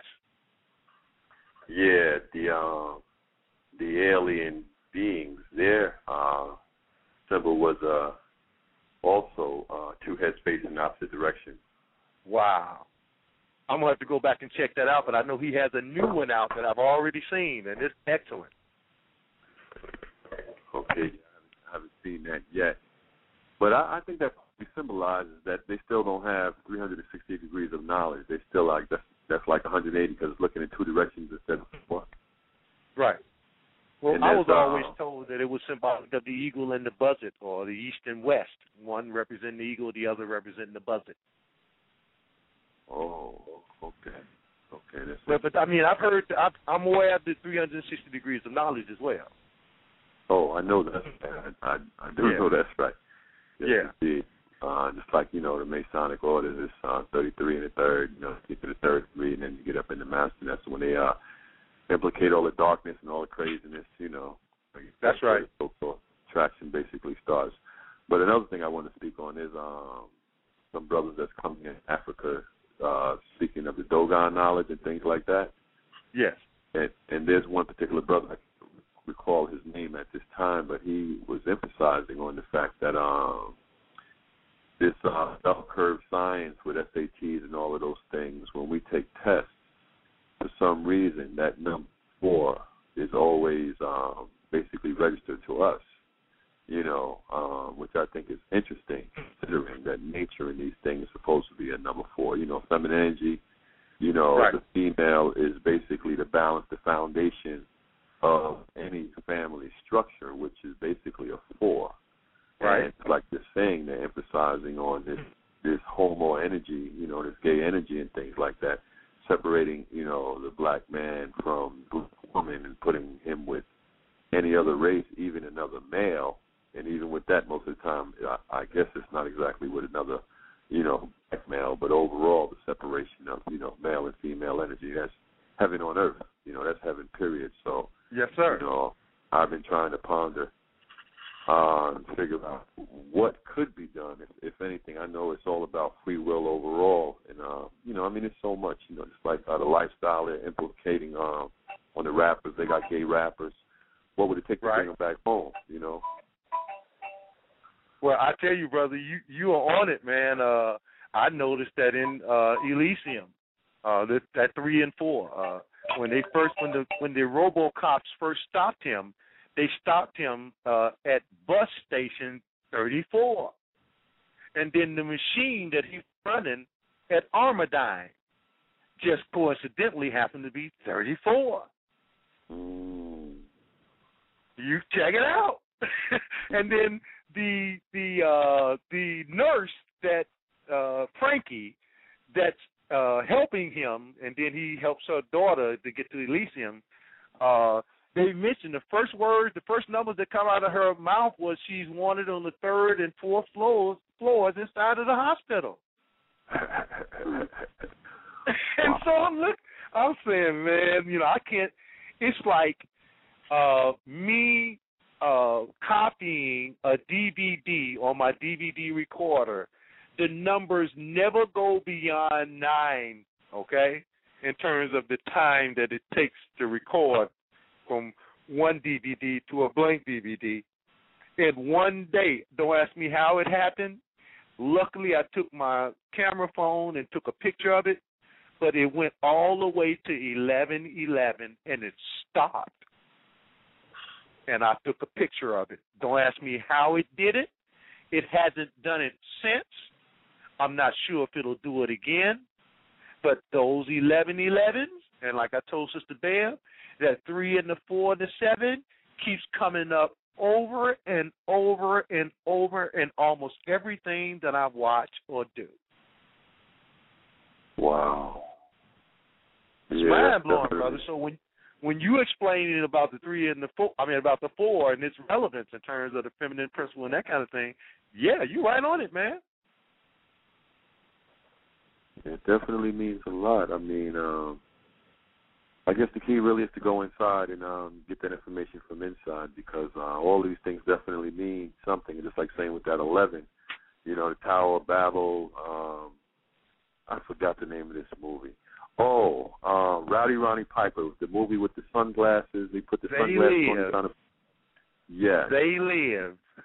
right. Yes, Wasn't sir. it in that movie when somebody got? I don't know if I'm getting movies tied up, but my point is when people got old before they would die. Some guy said that he would see ovens either in their throat or in their neck before they died. Was that? No, that was a movie? different one. Okay, okay. But my point and- with that is, Go go ahead. ahead, brother. Go ahead. Nah, my point with that is like um nine eleven. You know, I mean anything that symbolizes eleven, you know, it, it usually uh means something. I don't know if it's the Vatican science or that Roman order, man, even though that's the Vatican in itself. You know, that's basically what happened to the Roman order that we're governed by.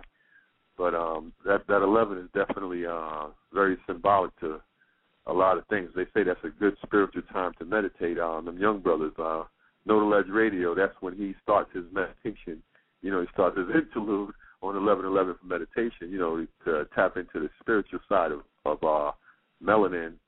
But um I, I don't know. It's like there's there's so many things really to ponder with all these things that's going on right now. What Well, I would say, brother? No, I was just gonna say I would definitely agree with the brother, uh, and I've tried to tell people that I'm seeing it day and night, and have been doing that for over a year. And it's not just me; it's my girl. I can be on the phone talking to somebody, and I look at the clock and it's showing eleven eleven. They're right there to confirm what I'm saying. So Mm. you know, and I try to tell people my spiritual awareness has grown to the point that even I don't understand all of it. You know, I, I deal with it because it is, but I'm being honest. I don't understand all of it. All I can tell you is what has been happening to me, right in full view of a good 20 to 25 other people consistently. So it's real. These times are dictating a lot of what's going on, and that's why I do not have the fear of anything or anybody. I don't. because when them aliens told me, don't worry, we got this, it's the most it's the single most important thing that happened to me in my life and my life has not been the same since that happened Shit, uh, shit, people that's been around me, brother, will tell you. And now it's starting to happen to other people that are around me. So it's not just me anymore. So I tell black people, get rid of your fear and your anxieties because there's a higher order to things that are occurring now. And what you see going on in terms of the negative vibration is an act of desperation on the part of the negative forces. And it has nothing to do with us. Yes, sir. Wow. Now, someone in the chat room are asking you, Robert uh, X, are you sure these are aliens? Let and me put it like this. alien? Let me put it like this. Uh, you know, I explained this before, but uh, that's the name that we use to describe describe people who are other than you know what we are. These beings were nine feet tall. Okay, I haven't met any nine feet tall people. They were pasty white with big eyes. Okay, didn't talk, mouth, didn't talk, but communicated with me telepathically. They showed me some things. I recounted those things to the people at the forum when I found myself back in my car. Don't know how I got there. Don't know when I left my home. Don't remember any of that. All I can tell you is I explained to them at the risk of sounding like a, a, a fool, to be quite honest, because I was not into that until that happened to me. Okay? Don't mean that I didn't do some studying of that over the years. I have because it's a part of the reality of things that people want to know about. So I have to know about those things. But I had not, uh, and anybody who's been around me will tell you, I had not made any kind of focus on these things. And then to submit things even more when the movie Prometheus comes out is exactly what I described in the movie. It's those aliens. And then we come to find out that those aliens were supposed to come back to Earth to destroy Earth based on the errors that they made in creating humanity. And then we find Elysium being mentioned prominently in the Superman movie with the Man of Steel, where the Man of Steel is really Dogon history and the, the uh, Mistress of Speech. Now you can imagine, brother, I didn't produce any of this stuff. This stuff comes out much later after I have my experience, but it's all tying together. And that's not even to mention me going into things that I never thought I would be going into, like pi, and what that represents. And seeing these pi symbols and and the relevance of pi and mathematics in terms of the sacred geometry and what all this stuff represents. And then I'm seeing white people taking the stuff that me and Beverly's talking about on the radio, and they don't know I'm monitoring their programs, and I'm mm-hmm. listening to them repeat the stuff that we're saying word Yeah. for word. Oh That's yeah. right. Oh yeah. Oh yeah. Oh yeah. There's been and a it's blowing me away, man. Yeah, it's it's been a heavy. uh There's a lot of programs on the internet, even about um uh old African uh spiritual practices. You know, if uh all of that. Yoruba, they they talk about it like you know it it's theirs. You know, it came from their their grandparents. You know, Yeah, they try to put a European face on the stuff. yeah, Shango, all that. It's it's really Yes. incredible. Yes. It's really incredible. Uh, I wanted to change the subject for a second, brother. Um, yes, sir. have do you know anything about Springfield, Missouri, and the un, underground caverns? Um, are you familiar no, with that? but no, but you brought it up. Uh, it's in my head. I will look. Yeah, they said that those underground caverns go from here to England, all throughout the continental. So oh wow, you talking transcontinental? Yes, brother. Yes, indeed. Underground, underground. On YouTube, they got tractor trailers going down and delivering uh, food, surpluses, all of that water, all kind of stuff. It's crazy. And I also heard that um, they're thinking about that's where they're going to move DC because um, what is that underground bunker for, to protect the president was supposed to have been blown up. I think that was rigged so that they have probable cause to move everything to uh, Missouri or wherever they plan to move it to. And so, do you think that these sinkholes are part of that dynamic? uh, Shay, Mother Nature's doing her thing. She she's letting us know don't be fooled, and she's probably telling them, listen, when the ancestors do come, don't think that you're going to be under the ground and you're going to be safe, because I That's guess right. that's what it means in the Bible when it says the rocks are going to be crying out, because they're going to be sitting on top of them, you know, those those disagreeable ones. Yes, sir. See that. See, this is why I'm still uh, fairly optimistic in the face of people having their uh, EBT cards cut off and this kind of thing, uh, because people need to understand that the nourishment is all around you in the ether.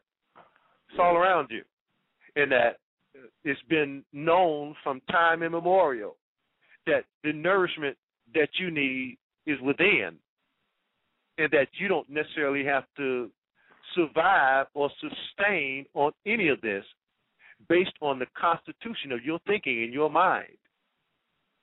That this substance that we consume called matter exists within the ether of light, and that you can exist off the light, and that there are people who haven't eaten or drinking anything who exist today for months and years because they're in control of their mental faculties and they merely meditate to deal with that.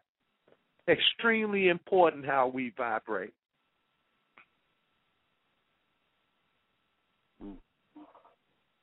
wow. I tell you, It is.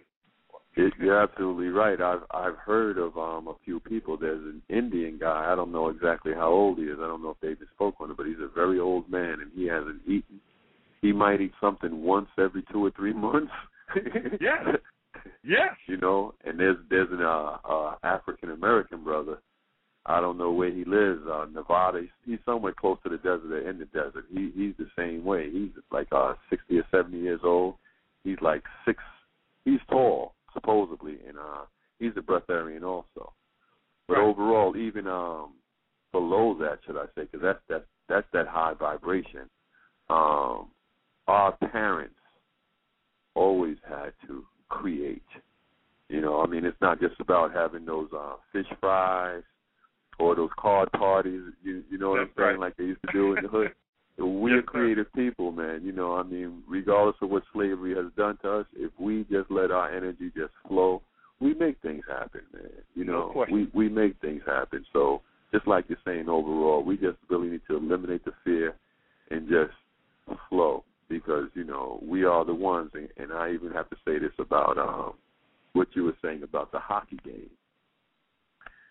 The analogy that I got out of my spirit when you um, were talking about how much you used to love hockey. You know, it's a funny thing. The ice is white. That hockey puck is black. Yeah. Those white boys are beating the hell out of each other for that black hockey puck, and they've been fighting over us ever since, bro. since the beginning of time, they've been fighting over us. That's right. That's brilliant, brother. no doubt about it. Thank you, brother. Appreciate it. Hey, I thank you too. I, I love and I love and appreciate all of us immensely, man. And you just keep what you're doing. Yes, sir. Appreciate it, brother. Hotep. And, and you also, Empress uh, Beverly D. Indeed. That's Yeah, right. Thank yeah, you. yeah. Thank Peace you and love. for listening. Peace Peace. and Always love. good. Well, Robert X, as always, um, we've had fun and we have got a lot of knowledge. So we're going to do this again. Um, Yes. Uh, and and I want you. I got to go look at that movie Gravity. So Yeah. uh, you can it. tell us what's going on with that. Yeah, I'm definitely gonna check that out. Because as I said yesterday, I know that's melanin, that's light, uh, that's the electromagnetic field, that's light. Okay, so Mhm. they can call it whatever they want. I know it's a melanated foundation, which means it's me, it's us. Right. And and someone in the chat room is saying, don't forget about uh pool when they shoot that black ball in the game of pool. Oh yeah. Oh well, look. One day I'll give you a thing on the the whole pool thing. Uh, uh, one of the smartest young I know who's no longer with us. Uh, he left at an early age, uh, but he broke that thing down on pool like nobody's business, along with the rabbit. He kind of broke that one down uh, as well, brother Minister Ezekiel. I must mention that young brother, uh, smartest young brother. He was polite before polite was polite. Yeah. Okay. Okay. Brilliant. Well, uh, yeah. Well, thank you again, uh, Robert X. And you know, uh, we'll be back at this again. Yeah. And I, I really appreciate you, and you truly is the wizard. Help, Mr. Wizard! I appreciate you, sister. Hotep. okay. Hotep, peace and much love. Until next time, peace and much, much love, and thanks again for listening.